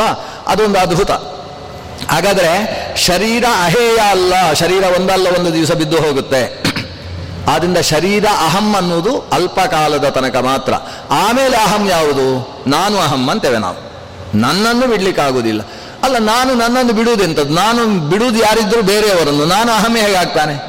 ನಿಜವಾಗಿ ಅಹಂ ಅಂದರೆ ಭಗವಂತ ಅಂತ ಮಧ್ವ ಗುರುಗಳು ಉಪನಿಷತ್ ಭಾಷ್ಯದಲ್ಲಿ ಸ್ಪಷ್ಟಪಡಿಸ್ತಾರೆ. ಯಾಕೆ ಗೊತ್ತೋ? ನಾನು ಶರೀರವನ್ನು ಬಿಟ್ಟೇನು, ಆದರೆ ಶರೀರ ಅಹಂ ಅಲ್ಲ. ಆದರೆ ನಾನು ನನ್ನ ಒಳಗಿರುವ ಅಂತರಾತ್ಮ ಬಿಂಬ ಅದನ್ನು ಯಾವತ್ತೂ ಬಿಡುವುದಕ್ಕೆ ಸಾಧ್ಯ ಇಲ್ಲ. ಆ ಬಿಂಬ ಈ ಪ್ರತಿಬಿಂಬದ ಒಳಗೆ ಕೂತಿದ್ರೆ ಮಾತ್ರ ಇದಕ್ಕೆ ಪ್ರತಿಬಿಂಬತ್ವ, ಇದಕ್ಕೆ ಅಸ್ತಿತ್ವ ಸ್ವಭಾವೋ ಜೀವ ಏವಚ ಯದನುಗ್ರಹ ತಸ್ಸಂತಿ ನಸಂತಿ ಸಂತಿ ಯದುಪೇಕ್ಷೆಯ. ಆ ಜೀವನೂ ಕೂಡ ಭಗವಂತನ ಅನುಗ್ರಹದಿಂದ ಅದರ ಅಸ್ತಿತ್ವ, ಭಗವಂತ ಬಿಂಬವಾಗಿ ಒಳಗೆ ಇರುವುದರಿಂದ ಇದಕ್ಕೆ ಅಸ್ತಿತ್ವ ಇದೆ. ಹಾಗಾದರೆ ಜೀವದ ಅಸ್ತಿತ್ವ, ಜೀವದ ಅಹಂತ್ವ, ಅದು ಯಾವುದರಿಂದ? ಒಳಗಿರುವ ಬಿಂಬದ ಕಾರಣದಿಂದ. ಹಾಗಾದರೆ ಸಂಪೂರ್ಣವಾಗಿ ಜೀವನಿಗೆ ಎಂದೆಂದೂ ಬಿಡಲಾಗದು ಯಾವುದು? ಅದು ಆತ್ಮ, ಅಂತರಾತ್ಮ ಅನಿಸಿದ ಭಗವಂತ. ಆದ್ದರಿಂದ ಭಗವಂತ ನಿಜವಾಗಿ ಅಹೇಯ. ಅಂದ ಅಹಂ ಅನ್ನುವುದು ಭಗವಂತನ ನಾಮ. ಯಾಕಂದ್ರೆ ಎಲ್ಲರ ಒಳಗೆ ನಿಂತು ಎಲ್ಲರಿಗೂ ಎಂದೆಂದೂ ಬೇಕಾದವ ಅವ. ಆ ಉಪನಿಷತ್ ತತ್ವವನ್ನು ತಿಳಿಸುವ ಉದ್ದೇಶ ಈ ಕಾವ್ಯಕ್ಕಿದೆ. ರಾಮ ಕಾಡಿಗೆ ಹೊರಟ್ರೆ ಪಶು ಪಕ್ಷಿಗಳು ಕೂಡ ಅಯ್ಯೋ ರಾಮ ಹೋಗ್ತಾನೋ ಅಂತ ದುಃಖಿಸ್ತಾ ಇದ್ದಾವೆ ಅಂದರೆ ಅರ್ಥ ಇವ ಎಲ್ಲರ ಅಂತರ್ಯಾಮಿ, ಇವ ಎಲ್ಲರ ಅಹಂ ಇದ್ದಾನೆ, ಎಲ್ಲರ ಶರೀರದ ಆತ್ಮದ ಅಸ್ತಿತ್ವಕ್ಕೆ ಕಾರಣೀಭೂತನಾಗಿದ್ದಾನೆ ಭಗವಂತ. ಅನ್ನುವ ವೇದಾಂತದ ತತ್ವವನ್ನು ಉಪನಿಷತ್ತು ಹೇಳಬೇಕಾದದ್ದೇನಿದೆ ಅದನ್ನು ಕಾವ್ಯಕ್ರಮದಲ್ಲಿ ಹೇಳತಕ್ಕಂಥದ್ದಿದು ನಾವು ಕಾವ್ಯವನ್ನು ಕೇಳಿದಾಗ, ರಾಮ ಹೋದಾಗ ಎಲ್ಲರೂ ಬೇಸರಿಸಿಕೊಂಡ್ರು ಇಷ್ಟೇ. ಆದರೆ ವಾಲ್ಮೀಕಿ ಕೇವಲ ಕವಿ ಅಲ್ಲ, ಅವನು ಮಹರ್ಷಿ. ಮಹರ್ಷಿಯಾಗಿ ಕಾವ್ಯದ ಮೂಲಕವಾಗಿ ಉಪನಿಷತ್ ತತ್ವಗಳನ್ನು ನಮ್ಮಲ್ಲಿ ತುಂಬಿಸುವ ಉದ್ದೇಶ ವಾಲ್ಮೀಕಿಗಳಲ್ಲಿದೆ. ಹಾಗಾಗಿ ಎಲ್ಲರೂ ದುಃಖಿಸಿದರು. ಎಲ್ಲರೂ ದುಃಖಿಸ್ತಾ ಇರುವ ಹಾಗೆ ರಾಮ ಸಾಗ್ತಾ ಇದ್ದಾನೆ. ಸಾಗುವಾಗ ರಾಮನ ಮುಖ ನೋಡ್ತಾರೆ. ಯಾರು ರಾಮನ ಮುಖ ನೋಡಿದರು ಅವರ ದುಃಖ ದೂರ. ಅವರಿಗೆ ಗೊತ್ತೇ ಇಲ್ಲ, ಇವನು ಕಾಡಿಗೆ ಹೋಗ್ತಾ ಇದ್ದಾನ? ನೋಡ್ಲಿಕ್ಕೆ ಆನಂದದಿಂದ. ಈಗ ವಾಲ್ಮೀಕಿಗಳು ವರ್ಣಿಸುವುದಿಲ್ಲ. ಈಗ ಆಧುನಿಕ ರಾಮಾಯಣಗಳೆಲ್ಲ ಬಂದಿದ್ದು ಆ ತಾರಾಸು ಅವರು ರಾಮಾಯಣ ಬರೆದಿದ್ದಾರೆ. ಆ ರಾಮಾಯಣದಲ್ಲಿ ವರ್ಣನೆ ಮಾಡ್ತಾರೆ. ಒಂದು ನವೋಢಾದಂತಹ ಒಬ್ಬ ಹುಡುಗ ತನ್ನ ಪತ್ನಿಯ ಕೈ ಹಿಡಿದುಕೊಂಡು ಮಧುಚಂದ್ರಕ್ಕೆ ಹೊರಡುವ ಹಾಗೆ ರಾಮ ಹೊರಟಿದ್ದಾನಂತೆ. ಈ ರಾಮನ ಮುಖವನ್ನು ನೋಡಿದರೆ ಯಾರಿಗೂ ಕೂಡ ಇವ ವನವಾಸಕ್ಕೆ ಹೋಗ್ತಾನೆ ಅಂತ ಅನಿಸುವುದೇ ಇಲ್ಲ. ಅಂತಹ ರಾಮನ ಮುಖವನ್ನು ನೋಡಿದರೆ ಆಗ ಪ್ರಜೆಗಳು ಮಾತಾಡಿಕೊಳ್ತಾರೆ. ಪ್ರಪಂಚದಲ್ಲಿ ಯಾರು ರಾಮನ ಮುಖ ನೋಡುವುದಿಲ್ಲವೋ, ಯಾರ ಮುಖವನ್ನು ಎಂಚ ರಾಮೋ ನಪಶ್ಯತಿ, ಯಾರ ಮುಖವನ್ನು ರಾಮ ನೋಡುವುದಿಲ್ಲವೋ, ಅವರ ಮುಖ, ಅವರ ಶರೀರ, ಅವರ ಜೀವನ, ಅದು ಅರ್ಥ ಬದುಕಿದ್ದು ಬದುಕದೇ ಇದ್ದ ಹಾಗೆ. ಬದುಕಿಗೆ ಸಾರ್ಥಕ್ಯ ಎರಡರಲ್ಲಿ. ಒಂದು, ರಾಮನನ್ನು ಜೀವನದಲ್ಲಿ ಒಂದು ಬಾರಿಯಾದರೂ ನೋಡಬೇಕು. ಮತ್ತೊಂದು, ರಾಮ ನಮ್ಮನ್ನು ನೋಡಬೇಕು. ರಾಮ ನಮ್ಮನ್ನು ನೋಡುವುದು ಅಂದರೆ ನಮ್ಮ ಮೇಲೆ ರಾಮ ಅನುಗ್ರಹ ಮಾಡುವುದು ಅಂತ ಅರ್ಥ. ನಾವು ರಾಮನನ್ನು ನೋಡುವುದು ಅಂದರೆ ಭಗವಂತನ ದರ್ಶನಕ್ಕೆ ಪ್ರಯತ್ನ ಪಡುವುದು ಅಂತ ಅರ್ಥ. ನಾವು ಭಗವಂತನ ದರ್ಶನಕ್ಕೆ ಪ್ರಯತ್ನಿಸಬೇಕು, ಭಗವಂತ ನಮ್ಮ ಮೇಲೆ ಕರುಣೆಯನ್ನು ತೋರಬೇಕು. ಇದು ಎರಡು ಜೀವನದಲ್ಲಿ ಘಟಿಸಿತೋ, ಬದುಕಿದ್ದಕ್ಕೊಂದು ಸಾರ್ಥಕ್ಯ ಇದೆ. ಅದು ಇಲ್ಲವೋ? ಯಶ್ಚ ರಾಮಂ ನಪಶ್ಯೇತ್ತು ಎಂಚ ರಾಮೋ ನಪಶ್ಯತಿ ಉಭೌತವು ಗರ್ಹಿತವು ಲೋಕೆ. ಅವರಿಬ್ಬರು ಬದುಕಿಯೂ ಪ್ರಯೋಜನ ಇಲ್ಲ. ಅವರು ಬದುಕಿ ಸತ್ತ ಹಾಗೆ ಅನ್ನುವ ಮಾತನ್ನು ವಾಲ್ಮೀಕಿಗಳು ಹೇಳ್ತಾರೆ ಅಂದರೆ ಮನುಷ್ಯನ ಜೀವನದ ಮೂಲ ಧ್ಯೇಯ ಏನಿದೆ? ಭಗವಂತನ ದರ್ಶನದ ಪ್ರಯತ್ನ. ಭಗವಂತನ ದರ್ಶನವಾಗುವುದಕ್ಕಿರುವ ಏಕೈಕ ಶರೀರ ಈ ಮಾನವ ಶರೀರ. ಪಶು ಪಕ್ಷಿಗಳ ಶರೀರದಿಂದ ಭಗವಂತನ ದರ್ಶನ ಆಗುವುದಿಲ್ಲ. ದೇವತೆಗಳಾಗಿ ನಾವು ಹುಟ್ಟಿದ್ರು, ಭಗವಂತನ ದರ್ಶನ ಆಗುವುದಿಲ್ಲ. ಯಾಕಂದ್ರೆ ಅಪರೋಕ್ಷ ಜ್ಞಾನಿಗಳಿಗೆ ದೇವತೆಗಳು ಅಂತ ಹೆಸರು. ದರ್ಶನವಾದವರು ಮತ್ತೊಮ್ಮೆ ದರ್ಶನ ಪಡಿಬೇಕಾಗಿಲ್ಲ. ಹಾಗಾದ್ರೆ ಅಪರೋಕ್ಷ ಜ್ಞಾನ ಮಾಡಿಕೊಳ್ಳುವುದಕ್ಕಿರತಕ್ಕಂತಹ ಏಕೈಕ ಶರೀರ ಅಂದರೆ ಅದು ಮಾನವ ಶರೀರ. ಈ ಮಾನವ ಶರೀರ ಸಿಕ್ಕಿಯೂ ಭಗವದ್ ದರ್ಶನಕ್ಕೆ ಪ್ರಯತ್ನವನ್ನು ಮನುಷ್ಯ ಮಾಡಲಿಲ್ಲ ಅಂದರೆ ಈ ಶರೀರ ಇದ್ದು ಏನು ಪ್ರಯೋಜನ? ಉಪನಿಷತ್ತು ಹೇಳುತ್ತೆ. ಇಹಚೇದ ವೇದೀತ್ ಅಥ ಸತ್ಯಮಸ್ತಿ. ನಚೇದಿಹ ವೇದೀತ್ ಮಹತೀ ವಿನಷ್ಟಿ. ನಚಿಕೇತನಿಗೆ ಯಮ ಹೇಳುವುದು, ನೀನು ಈ ಮಾನವ ಶರೀರ ಬಂದಾಗ ದೇವರನ್ನು ತಿಳಿದೆಯೋ? ಇಹ ಚೇತ್ ಅವೇದೀತ್. ಅಥ ಸತ್ಯಮಸ್ತಿ ಆಮೇಲೆ ನೀನು ಶರೀರ ಬಿಟ್ಟ ಮೇಲೆ ನಿನಗೆ ಸತ್ಯಂ ಅಸ್ತಿ. ನಿನಗೆ ಒಳಿತು ಇದೆ. ಸತ್, ಸಚ್ಛಬ್ದ ಸಾಧುವಾಚಕ. ನಿನಗೆ ಒಳಿತು ಇದೆಯಪ್ಪ. ನಚೇದಿಹಾವೇದೀತ್ ಈ ಶರೀರ ಬಂದೂ ಕೂಡ ನೀನು ಭಗವಂತನನ್ನು ತಿಳಿಲಿಲ್ವೋ? ಮಹತೀ ವಿನಷ್ಟಿ. ದೊಡ್ಡ ನಷ್ಟ, ಮಹಾ ಲಾಸ್ ಇಷ್ಟು ಈ ಶರೀರ ಸಿಕ್ಕಿದಾಗ ಭಗವದ್ ದರ್ಶನಕ್ಕೆ ಪ್ರಯತ್ನಿಸಬೇಕಪ್ಪ. ಈ ಶರೀರ ಇರುವುದೇ ಅದಕ್ಕೋಸ್ಕರ. ಮಾನ ಮಾನವ ಜನ್ಮ ದೊಡ್ಡದು, ಅದ ಹಾಳು ಮಾಡಿಕೊಳ್ಳಲು ಬೇಡಿ, ಹುಚ್ಚಪ್ಪ ಗಳಿರೋ. ನಮಗೆ ಹೇಳಿದ್ರೆ ಬೇಸರ ಆಗ್ತದೆ. ನಮ್ಮನ್ನು ದಾಸರು ಹಾಗೆ ಹೇಳಿದ್ದಾರಾ? ನೋಡಿಕೊಳ್ತೇನೆ ಅಂತ. ದಾಸರ ಮೇಲೆ ಪ್ರತೀಕಾರಕ್ಕೆ ಹೊರಟು ನಮ್ಮನ್ನು ಹುಚ್ಚಪ್ಪ ಅಂದಿದ್ದೀರಾ ನೀವು? ನೋಡಿಕೊಳ್ತೇನೆ ನಿಮ್ಮನ್ನು. ಅವರು ನಮ್ಮನ್ನು ಮಾತ್ರ ಹುಚ್ಚಪ್ಪ ಅಂತ ಕರೆದದ್ದಲ್ಲ, ಅವರನ್ನು ಹುಚ್ಚ ಅಂತ ಕರ್ಕೊಂಡ್ರು. ಹುಚ್ಚು ಹಿಡಿಯಿತು, ಎನಗೆ ಹುಚ್ಚು ಹಿಡಿಯಿತು, ಅಚ್ಚುತನ ನಾಮವೆಂಬ ಅಚ್ಚುಮೆಚ್ಚು ತಲೆಗೇರಿ ಹುಚ್ಚು ಹಿಡಿಯಿತು. ಎಲ್ರಿಗೂ ಒಂದೊಂದು ಹುಚ್ಚು ಇರುತ್ತೆ, ಒಳ್ಳೆ ಹುಚ್ಚು ಹಿಡಿಬೇಕಷ್ಟೇ. ಕೆಟ್ಟ ಹುಚ್ಚು ಹಿಡಿದವರನ್ನು ಹುಚ್ಚಪ್ಪ ಅಂತ ಕರೀತಾರೆ. ಅದು ಈ ಮಾನವ, ಯಾಕಂದ್ರೆ ಅವರು ಬರೀ ಹುಚ್ಚರಲ್ಲ ಅವರು ಹುಚ್ಚನ ಅಪ್ಪರು ಇವರು. ಹುಚ್ಚನಿಗೂ ಸಾಕ್ಷಾತ್ ಮನ್ಮಥ ಮನ್ಮಥ ಅಂತಿದ್ದ ಹಾಗೆ, ಇವರು ಹುಚ್ಚರಿಗೂ ಅಪ್ಪರು ಇವರು. ಆದ್ರಿಂದ ಈ ಶರೀರ ಸಿಕ್ಕಿದಾಗ ಭಗವದ್ ದರ್ಶನಕ್ಕೆ ಪ್ರಯತ್ನಿಸಬೇಕು. ಆ ಔಪನಿಷದ ಸಂದೇಶವನ್ನು ಇಲ್ಲಿ ಕೊಡ್ತಾ ಇದ್ದಾರೆ. ಯಶ್ಚ ರಾಮಂ ನ ಪಶ್ಯೆತ್ತು. ಯಂಚ ರಾಮೋ ನ ಪಶ್ಯತಿ. ಈ ಭಗವಂತನ ದರ್ಶನ ಬೇಕು, ದರ್ಶನಕ್ಕೆ ಪ್ರಯತ್ನ ಬೇಕು. ಭಗವಂತ ನಮ್ಮನ್ನು ಕರುಣಾ ದೃಷ್ಟಿಯಿಂದ ನೋಡಬೇಕು. ಅಂತಹ ರಾಮನ ಜೊತೆಗೆ ಬರೀ ಗಂಡಸರು ಮಾತ್ರ ಅಲ್ಲ, ಹೆಂಗಸರು, ಮಕ್ಕಳು ಎಲ್ಲರೂ ಹೊರಟು ನಿಂತಿದ್ದಾರೆ. ಸುಮಂತ್ರ ರಥವನ್ನು ಓಡಿಸ್ತಾ ಇದ್ದಾನೆ. ರಾಮ ಹೇಳ್ತಾನೆ, ದಶರಥನಿಂದ ದೂರ ಬಂದಿದ್ದೇವೆ. ಇನ್ನು ರಥವನ್ನು ಸ್ವಲ್ಪ ನಿಧಾನಕ್ಕೆ ಓಡಿಸು. ಯಾಕೆಂದರೆ ಇಷ್ಟು ಜನ ಓಡಿ ಓಡಿ ಬರ್ತಾ ಇದ್ದಾರೆ. ಪಾಪ ಬಿದ್ದು ಬಿದ್ದವರನ್ನಿಬ್ಬರು ಎತ್ತಿಕೊಂಡು ಎತ್ತಿಕೊಂಡು, ಮತ್ತೆ ಎತ್ತಿಕೊಂಡವರನ್ನು ಇನ್ನೊಬ್ಬರು ಎತ್ತಿಕೊಂಡು ಓಡಿ ಬರ್ತಾ ಇದ್ದಾರೆ. ಅಂತೂ ರಾಮನ ಜೊತೆಗೆ ಬರಬೇಕು ಅಂತ ಆಸೆ. ಅಂಥವರಿಗೆಲ್ಲ ಬೇಸರ ಮಾಡಬಾರ್ದು. ನಾನೊಂದು ಸಲ ಮಾತಾಡಿ ಅವರನ್ನು ಹಿಂದಕ್ಕೆ ಕಳಿಸಬೇಕು. ರಥವನ್ನು ಮೆಲ್ಲ ಮಾಡು. ಇವ ರಥವನ್ನು ನಿಲ್ಲಿಸಿದ. ಸುತ್ತ ಜನ ಸೇರಿದರು. ಲಕ್ಷೋಪಲಕ್ಷ ಜನ. ರಾಮ ಅವರಿಗೆಲ್ಲ ಬೇಡಿಕೊಳ್ತಾನೆ ನಾನು ರಾಜಾಜ್ಞೆಯನ್ನು ನಡೆಸ್ತಾ ಇದ್ದೇನೆ. ರಾಜಾಜ್ಞೆಯ ಪ್ರಕಾರ ನಾನು ಊರು ಬಿಟ್ಟು ಕೇವಲ ಹದಿನಾಲ್ಕು ವರ್ಷ, ಹದಿನೈದನೇ ವರ್ಷ ಮತ್ತೆ ಹಿಂದಕ್ಕೆ ಬರ್ತೇನೆ. ಅಂದರೆ ಇಷ್ಟು ಸಮಯ ಮಾತ್ರ ನಿಮ್ಮನ್ನು ಬಿಟ್ಟು ಹೋಗಬೇಕಾಗಿದೆ. ನನಗೆ ಒಂದೇ ಒಂದು ಬೇಸರ ಅಂದರೆ ನಿಮ್ಮನ್ನೆಲ್ಲ ಕಾಣದೇ ನಾನು ಕಾಡಲ್ಲಿರಬೇಕಲ್ವಾ ಅಂತ ಅಷ್ಟೇ ನನಗೆ ಬೇಸರದ ವಿಷಯ. ಆದರೆ ನೀವು ಮಾತ್ರ ಹೀಗೆ ಮಾಡಬಾರ್ದು. ನನ್ನ ಜೊತೆಗೆ ಕಾಡಿಗೆ ಬರ್ತೇನೆ ಅಂತ ಹೆಂಡತಿ ಮಕ್ಕಳನ್ನೆಲ್ಲ ಕರ್ಕೊಂಡು ಬಂದರೆ ನಾನು ವನವಾಸಕ್ಕೆ ಹೋದ ಹಾಗಾಗ್ತದೋ ವನವಾಸ ಅಂದರೆ ನೋಡು, ನಾರು ನಾರು ಮಡಿಯನ್ನು ಹುಟ್ಟಿದ್ದೇನೆ ನಾನು ಅನ್ನವನ್ನು, ಗೋಧಿಯನ್ನು ತಿನ್ನುವ ಅಲ್ಲ. ಕೇವಲ ಹಣ್ಣು ಹಂಪಲುಗಳನ್ನು ತಿಂದು, ಹಣ್ಣಿನ ರಸವನ್ನೇ ಪಾನ ಮಾಡಿ, ಝರಿಗಳಲ್ಲಿ ಹರಿತಕ್ಕಂತಹ ಶುದ್ಧೋದಕಗಳನ್ನು ಪಾನ ಮಾಡಿಕೊಂಡು ಮುನಿವೃತ್ತಿಯಿಂದ ಕಾಡಿನಲ್ಲಿ ಬದುಕುವುದಕ್ಕೋಸ್ಕರ ವ್ರತನಿಷ್ಠನಾಗಿ ಸಾಗಿದ್ದೇನೆ. ನೀವೆಲ್ಲ ಬಂದರೆ ಅಡಿಗೆ ಮಾಡಬೇಕಾಗುತ್ತೆ. ಅಡಿಗೆ ಆದಮೇಲೆ ವೈಶ್ವದೇವ ಮಾಡಬೇಕು. ಇದೆಲ್ಲ ವೈಶ್ವದೇವ ಇತ್ಯಾದಿಗಳು ಮುನಿವೃತ್ತಿಯಲ್ಲಿ ಸೇರಲಿಲ್ಲ. ಹಾಗಾಗಿ ಬೇಯಿಸಿದರೆ ವೈಶ್ವದೇವ ಆಗಬೇಕು. ನಾವು ಯಜ್ಞ ಪ್ರಕ್ರಿಯೆ ಇತ್ಯಾದಿ ಕಾಡಿನಲ್ಲಿ ನಡೆಸಲಿಕ್ಕಿಲ್ಲ. ಹಾಗಾಗಿ ದಯವಿಟ್ಟು ತಾವು ಯಾರು ಬರಬಾರ್ದು. ಆಗ ಇವರು ಹೇಳಿ, ಇವರು ಹೇಳ್ತಾರೆ, ನಾವು ಕಾಡಿನಲ್ಲಿ ಹಣ್ಣು ಹಂಪಲೆಗಳನ್ನು ತುಂಡು ಮಾಡಿ ನಿನಗೆ ನೈವೇದ್ಯ ಮಾಡುವುದಕ್ಕೋಸ್ಕರ ಬರ್ತಾ ಇದ್ದೇವೆ. ನಾವೇನು ಅಡಿಗೆ ಮಾಡುವುದಿಲ್ಲ. ನೀನು ಕಾಡಿನಲ್ಲಿ ಏನು ಸ್ವೀಕರಿಸ್ತಿ, ಆಮೇಲೆ ಅದು ನಮಗೆ ಪ್ರಸಾದ. ನೀನು ಸ್ವೀಕರಿಸಿ ಬಿಟ್ಟದ್ದು ನಮಗೆಲ್ಲ ಪ್ರಸಾದ. ಪ್ರಸಾದ ಸ್ವೀ ರಾಮಪ್ರಸಾದ ಸ್ವೀಕಾರಕ್ಕೆ ಮಾಡಿ ನಾವು ಬರ್ತಾ ಇರೋದು. ನಮಗೆ ರಾಮಪ್ರಸಾದಾಚಾರ್ಯರು ತುಂಬ ಜನ ಇದ್ದಾರಲ್ಲ, ಹಾಗೆ ನಾವೆಲ್ಲ ರಾಮಪ್ರಸಾದಕ್ಕೋಸ್ಕರ ಕಾಡಿಗೆ ಬರ್ತಾ ಇರೋದು. ಶ್ರೀರಾಮಚಂದ್ರ ಹೇಳ್ತಾನೆ, ಇಲ್ಲಿ ಭರತ ರಾಜನಿದ್ದಾನೆ. ನೀವೆಲ್ಲ ಅಲ್ಲಿಗೆ ಬಂದರೆ ಭರತನ ಖಜಾನೆಗೆ ಟ್ಯಾಕ್ಸ್ ಕಟ್ಟುವವರು ಯಾರು? ಈ ದೇಶ ನಡೆಯುವುದು ಹೇಗೆ? ಭರತ ಏನು ಕಾಡನ್ನು ಆಳಬೇಕೋ ನಾಡನ್ನು ಆಳಬೇಕು ನನಗೆ ಸದೃಶವಾಗಿ ರಾಜ್ಯಭಾರ ಮಾಡತಕ್ಕಂತಹ ಪರಿಶುದ್ಧ ಮನಸ್ಸಿನ ಭರತ, ಅವನ ಭರತ ಅನ್ನುವ ಮೂರು ಅಕ್ಷರಗಳನ್ನು ನೆನೆಸಿಕೊಂಡ ಕೂಡಲೇ ನನ್ನ ಮನಸ್ಸು ಆರ್ದ್ರವಾಗಿ ಬಿಡುತ್ತೆ. ಅಷ್ಟು ಸ್ನೇಹಭರಿತನಾದ, ಭಕ್ತಿಭರಿತನಾದ ಭರತ, ಅವನು ಸಿಂಹಾಸನ, ಸಿಂಹಾಸನಾರೂಢನಾಗ್ತಾ ಇದ್ದಾನೆ. ಅದನ್ನ ಯಾರೂ ಬೇಸರಿಸಬೇಡಿ. ಎಲ್ಲರೂ ಇಲ್ಲಿದ್ದುಕೊಂಡು ನಿಮ್ಮ ನಿಮ್ಮ ಕರ್ತವ್ಯವನ್ನು ನಿರ್ವಹಿಸಬೇಕು. ಇದರಿಂದ ನಮ್ಮ ಅಪ್ಪನಾದಂತಹ ದಶರಥನಿಗೆ ಪ್ರೀತಿಯಾಗ್ತದೆ. ಅಂದ ದಶರಥನ ಮನಸ್ಸಿಗೆ ಬೇಸರ ಆಗುವ ಹಾಗೆ ಮಾಡಬೇಡಿ. ಇವ್ರು ಹೇಳ್ತಾರೆ, ಅದು ಭರತ್ ದಶರಥ. ದಶರಥನಿಗೆ ಪ್ರೀತಿ ಮಾಡಬೇಕಾಗಿಲ್ಲ ನಾವು. ದಶರಥನಿಗೆ ನಾವೆಲ್ಲ ಬೇಕಿದ್ದಿದ್ರೆ ನಿನ್ನನ್ನು ಯಾಕೆ ಕಾಡಿಗೆ ಕಳಿಸ್ತಾ ಇದ್ದ? ನೀನು ನಮಗೆ ಪ್ರಾಣ. ನಮಗೆ ಪ್ರಾಣ ಅನಿಸಿದಂತಹ ನೀನು ಎಲ್ಲಿದ್ಯೋ ಅಲ್ಲಿ ಈ ನಿತ್ರಾಣಗಳು, ಈ ಶರೀರಗಳೆಲ್ಲ ಇರಬೇಕು. ಅದನ್ನ ನೀನು ಹೊರಟಲ್ಲಿ ನಾವು ಬರುವುದಕ್ಕೆ ಸಿದ್ಧ. ಇಷ್ಟು ಹೇಳಿ ಯಾರೂ ರಾಮನ ಮಾತು ಕೇಳುವುದಕ್ಕೆ ಸಿದ್ಧ ಇಲ್ಲ. ರಾಮನ ಜೊತೆಗೇ ಬರುವುದಕ್ಕೆ ಸನ್ನದ್ಧರಾಗಿಯೇ ಹೊರಟಿದ್ದಾರೆ. ಏನು? ಉಟ್ಟ ಬಟ್ಟೆಯಲ್ಲಿ ಹೊರಟಿದ್ದಾರೆ. ರಾಮನಿಗೆ ಇವರನ್ನು ಯಾವ ಉಪಾಯದಿಂದಲೂ ಕೂಡ ಹಿಂದಕ್ಕೆ ಕಳಿಸುವುದಕ್ಕೆ ಆಗಲಿಲ್ಲ. ರಾಮ ಸೋತ. ರಾಮ ಸೋಲುವುದು ಒಂದಕ್ಕೆ ಮಾತ್ರ, ಭಕ್ತಿ ಪ್ರೀತಿಗೆ ಮಾತ್ರ ಸೋಲುವುದು. ಅವನು ಭಕ್ತಿ ಬಂಧನ ವಶಃ. ಬೇರೆ ಯಾವುದಕ್ಕೂ ಸೋಲುವವ ಅಲ್ಲ. ಇವರ ಈ ಪ್ರೀತಿಗೆ, ಇವರ ಈ ಭಕ್ತಿಗೆ ರಾಮ ಸೋತ. ನಾನು ಎಷ್ಟು ಹೇಳಲಿ ನಿಮಗೆ, ನಾನು ಏನು ಮಾಡುವುದಕ್ಕಾಗುವುದಿಲ್ಲ. ಆದರೆ ಒಂದು ಕುದುರೆಗೆ ಚಾಟಿಯಿಂದ ನಾಲ್ಕು ಏಟು ಕೊಟ್ಟರೆ ಹೇಗೋ ಹಾಗೆ ಮಾತಿನ ಏಟು ನನ್ನ ಬೆನ್ನಿಗೆ ಬಿದ್ದಿದೆ ಕೈಕೈಯಿಂದ ಹಾಗಾಗಿ ನಾನು ಈ ಊರಲ್ಲಿ ನಿಲ್ಲುವ ಹಾಗಿಲ್ಲ. ನಿಮ್ಮನ್ನು ನಿಲ್ಲಿಸುವುದಕ್ಕೋಸ್ಕರ ನಾನು ನಿಲ್ಲುವ ಹಾಗಿಲ್ಲ. ನಾನಂತೂ ಹೊರಡ್ತೇನೆ ಅಂತ ಹೊರಟ. ಸುಮಂತ್ರ ವೇಗವಾಗಿ ರಥ ಓಡಿಸಿದ.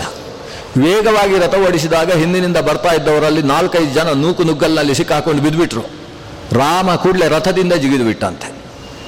ಸುಮಂತ್ರ ನಿಲ್ಲಿಸಿದ ಬೇರೆ ಪ್ರಶ್ನೆ. ರಥದಿಂದ ಜಿಗಿದು ಬಿದ್ದವರನ್ನೆಲ್ಲ ಎಬ್ಬಿಸಿ, ಉಪಚರಿಸಿ, ಅವರಿಗೆ ನೀರು ಕುಡಿಸಿ, ಕೆಲವರು ನೀರು ಕುಡಿಸುವುದೇ ಕೆಲಸ ಕೆಲವರದ್ದು ಅವರಿಗೆಲ್ಲ ವ್ಯವಸ್ಥೆಯನ್ನು ಮಾಡಿ ರಾಮಚಂದ್ರ ಎಲ್ಲರಿಗೂ ಮತ್ತೆ ನಿಧಾನಕ್ಕೆ ತಾನು ನಡ್ಕೊಂಡು ಹೊರಟಂತೆ. ರಥ ಇದೆ, ನಡ್ಕೊಂಡು ಹೊರಟ. ರಥ ಇದ್ರೂ ನಡ್ಕೊಂಡು ಹೊರಟ. ಆಗ ಪ್ರಜೆಗಳೇ ರಥದ ಮೇಲೆ ಕೂಡಿಸಿದ್ರು. ನೀವು ರಥದಲ್ಲಿ ಹೋದರೆ ಮಾತ್ರ ನಾವು ನಡ್ಕೊಂಡು ಬರುವುದು ಅಂತ. ರಾಜ, ದ ರಾಮ, ಸೀತಾ ಲಕ್ಷ್ಮಣರು ರಥಾಡೂರು ರಥ, ರಥಾರೂಢರಾಗಿ ಮುಂದಕ್ಕೆ ಸಾಕ್ತಾ ಇದ್ದಾರೆ. ಹಾಗೆ ಮುಂದೆ ಸಾಕ್ತಾ ಇರುವಾಗ ಇಷ್ಟೂ ಜನರು ಹಿಂದಿನಿಂದ, ಮುಂದಿನಿಂದ ನೂಕುನುಗ್ಗಲಿನಿಂದ ಸಾಕ್ತಾ ಇದ್ದಾರೆ. ರಥ ವೇಗವಾಗಿ ಹೋಗಬಾರ್ದು ಅಂತ ಒಂದಷ್ಟು ಜನ ಮುಂದೆ, ಒಂದಷ್ಟು ಜನ ಹಿಂದೆ. ಒಟ್ಟು ರಥೋತ್ಸವ ನಡೀತಾ ಇದೆ. ದೊಡ್ಡ ರಥೋತ್ಸವ. ಅಷ್ಟರಲ್ಲಿ ಸರಯೂ ನದಿಯನ್ನು ದಾಟಿದ್ದಾರೆ. ಸರಯೂ ನದಿಯನ್ನು ದಾಟಿದ್ದು ಹೇಗೆ? ರಥದಲ್ಲೇ ದಾಟಿದ್ದು. ಮಳೆಗಾಲದಲ್ಲಿ ಹೋಗಲಿಲ್ಲ ಅಲ್ವಾ? ನೋಡಿ, ಹಾಗಾದರೆ ಸರಯೂ ನದಿ ಆಗ ಹೇಗಿತ್ತು ಅನ್ನೋದು ಅರ್ಥವಾಗುತ್ತೆ. ಎಲ್ಲರೂ ಎಲ್ಲಿ ನೋಡಿದರೂ ನೀರಿಷ್ಟೇ. ನಾವು ಉತ್ತರ ಭಾರತ ನದಿ, ನದಿಯಲ್ಲಿ ಕಾಣಬಹುದಾದ ವೈಶಿಷ್ಟ್ಯ ಇದು. ಬೇಸಿಗೆ ಕಾಲದಲ್ಲಿ ನೀರು ಹರಿಯುತ್ತೆ. ಆದರೆ ವಿಶೇಷ ಏನು ಅಂದರೆ ನಡ್ಕೊಂಡೇ ರಥದಲ್ಲೇ ಹೋಗ್ಬೋದು ಅದನ್ನು. ಎಲ್ಲಿ ಹೋದ್ರೂ ಇಷ್ಟೇ ನೀರು. ಅಷ್ಟು ಅಗಲದ ನದಿ, ನೀರು ಮಾತ್ರ ಇಷ್ಟೇ. ಎಲ್ಲಿ ನೋಡಿದ್ರು ಇಷ್ಟು ನೀರು. ಹಾಗಾದರೆ ರಾಮನ ಜೊತೆಗೆ ಸಾಗಿದರೆ ಸಂಸಾರವೆಂಬ ಸಾಗರವು ಕೂಡ ಸೊಂಟಕ್ಕಿಂತ ಮೇಲೆ ನೀರಿನ ಸಾಗರ ಪ್ರವಾಹ ಆಗುವುದಿಲ್ಲ ಅನ್ನುವುದಕ್ಕೆ ಇದೆಲ್ಲ ಜ್ಞಾಪಕಗಳು. ರಾಮನ ಜೊತೆಗೆ ಸಾಗಿದ್ರು, ನದಿಯನ್ನು ಸುಲಭವಾಗಿ ದಾಟಿದ್ರು. ದಾಟಿ ಮುಂದಕ್ಕೆ ಹೋಗ್ತಾ ಇದ್ದಾರೆ. ಅಷ್ಟರಲ್ಲಿ ಸೂರ್ಯ ಅಸ್ತಂಗತನಾದ. ಸಂಧ್ಯಾವಂದನೆಯ ಸಮಯವಾಯಿತು. ಬಂದವರಲ್ಲಿ ಬಹಳಷ್ಟು ಮಡಿಯವರೆಲ್ಲ ಇದ್ದರು ವಿಶೇಷವಾಗಿ ಸಂಧ್ಯಾವಂದನೆಯಲ್ಲಿ ಜೀವನ ಪರ್ಯಂತ ಬಿಡದೇ ಇದ್ದವರಿದ್ದರು ಅವರೆಲ್ಲ ಪಕ್ಕದಲ್ಲಿದ್ದ ಕೊಳದಲ್ಲಿ ಸ್ನಾನ ಮಾಡುವುದಕ್ಕೆ ಸಿದ್ಧರಾದರು. ಯಾಕಂದರೆ ರಾಮನ ರಥ ಕುದುರೆಯನ್ನು ಕಟ್ಟಿ ಕುದುರೆಗೆ ನೀರು ಕಿಡಿಸುವ ಕೆಲಸ ನಡೀತಾ ಇದೆ ಸುಮಂತ್ರನಿಂದ. ರಾಮನು ಕೂಡ ಅಲ್ಲಿ ಸ್ನಾನ ಮಾಡಿ ತಾನು ಸಂಧ್ಯಾವಂದನೆಯನ್ನು ನಿರ್ವಹಿಸಿದ. ಅಷ್ಟರಲ್ಲಿ ರಾತ್ರಿ ಎಂಟು ಗಂಟೆ, ತಿನ್ನುವುದಕ್ಕೇನಿದೆ? ಏನೂ ಇಲ್ಲ. ಸೀತೆ ಹೇಳಿಲ್ಲು, ಸ್ವಲ್ಪ ಹಸಿವಾಗ್ತಾ ಇದೆ ಅಂತ ಸೀತೆ ಹೇಳಿದ್ಲು. ರಾಮ ಆ ಕಡೆ ನೋಡಿದ ಲಕ್ಷ್ಮಣನನ್ನು. ಲಕ್ಷ್ಮಣ ಹೇಳಿದ ಅಲ್ಲೆಲ್ಲ ಧಾನ್ಯಗಳಿದ್ದಾವೆ, ಹೋಗಿ ಒಂದಿಷ್ಟು ಕಿತ್ಕೊಂಡು ಬರ್ತೇನೆ. ಹೇಗೂ ಫಸಲು ಸಿದ್ಧ ಆಗಿದೆ, ಕಿತ್ಕೊಂಡು ಬರ್ತೇನೆ. ನಾವಿಲ್ಲೇ ತುಷಿ ವಿತುಷೀಕರಣ ಮಾಡಿ, ಒಂದಿಷ್ಟು ಕಲ್ಲನ್ನು ಜಜ್ಜಿ ಬೆಂಕಿ ಮಾಡಿ ಬೇಯಿಸಿ ಕೊಡ್ತೇನೆ ಅಂತ ಲಕ್ಷ್ಮಣ ಹೊರಟಿಂತ ಆಗ ರಾಮ ಹೇಳಿದ, ಇನ್ನೂ ನಾವು ಕೋಸಲ ದೇಶದಲ್ಲಿದ್ದೇವೆ.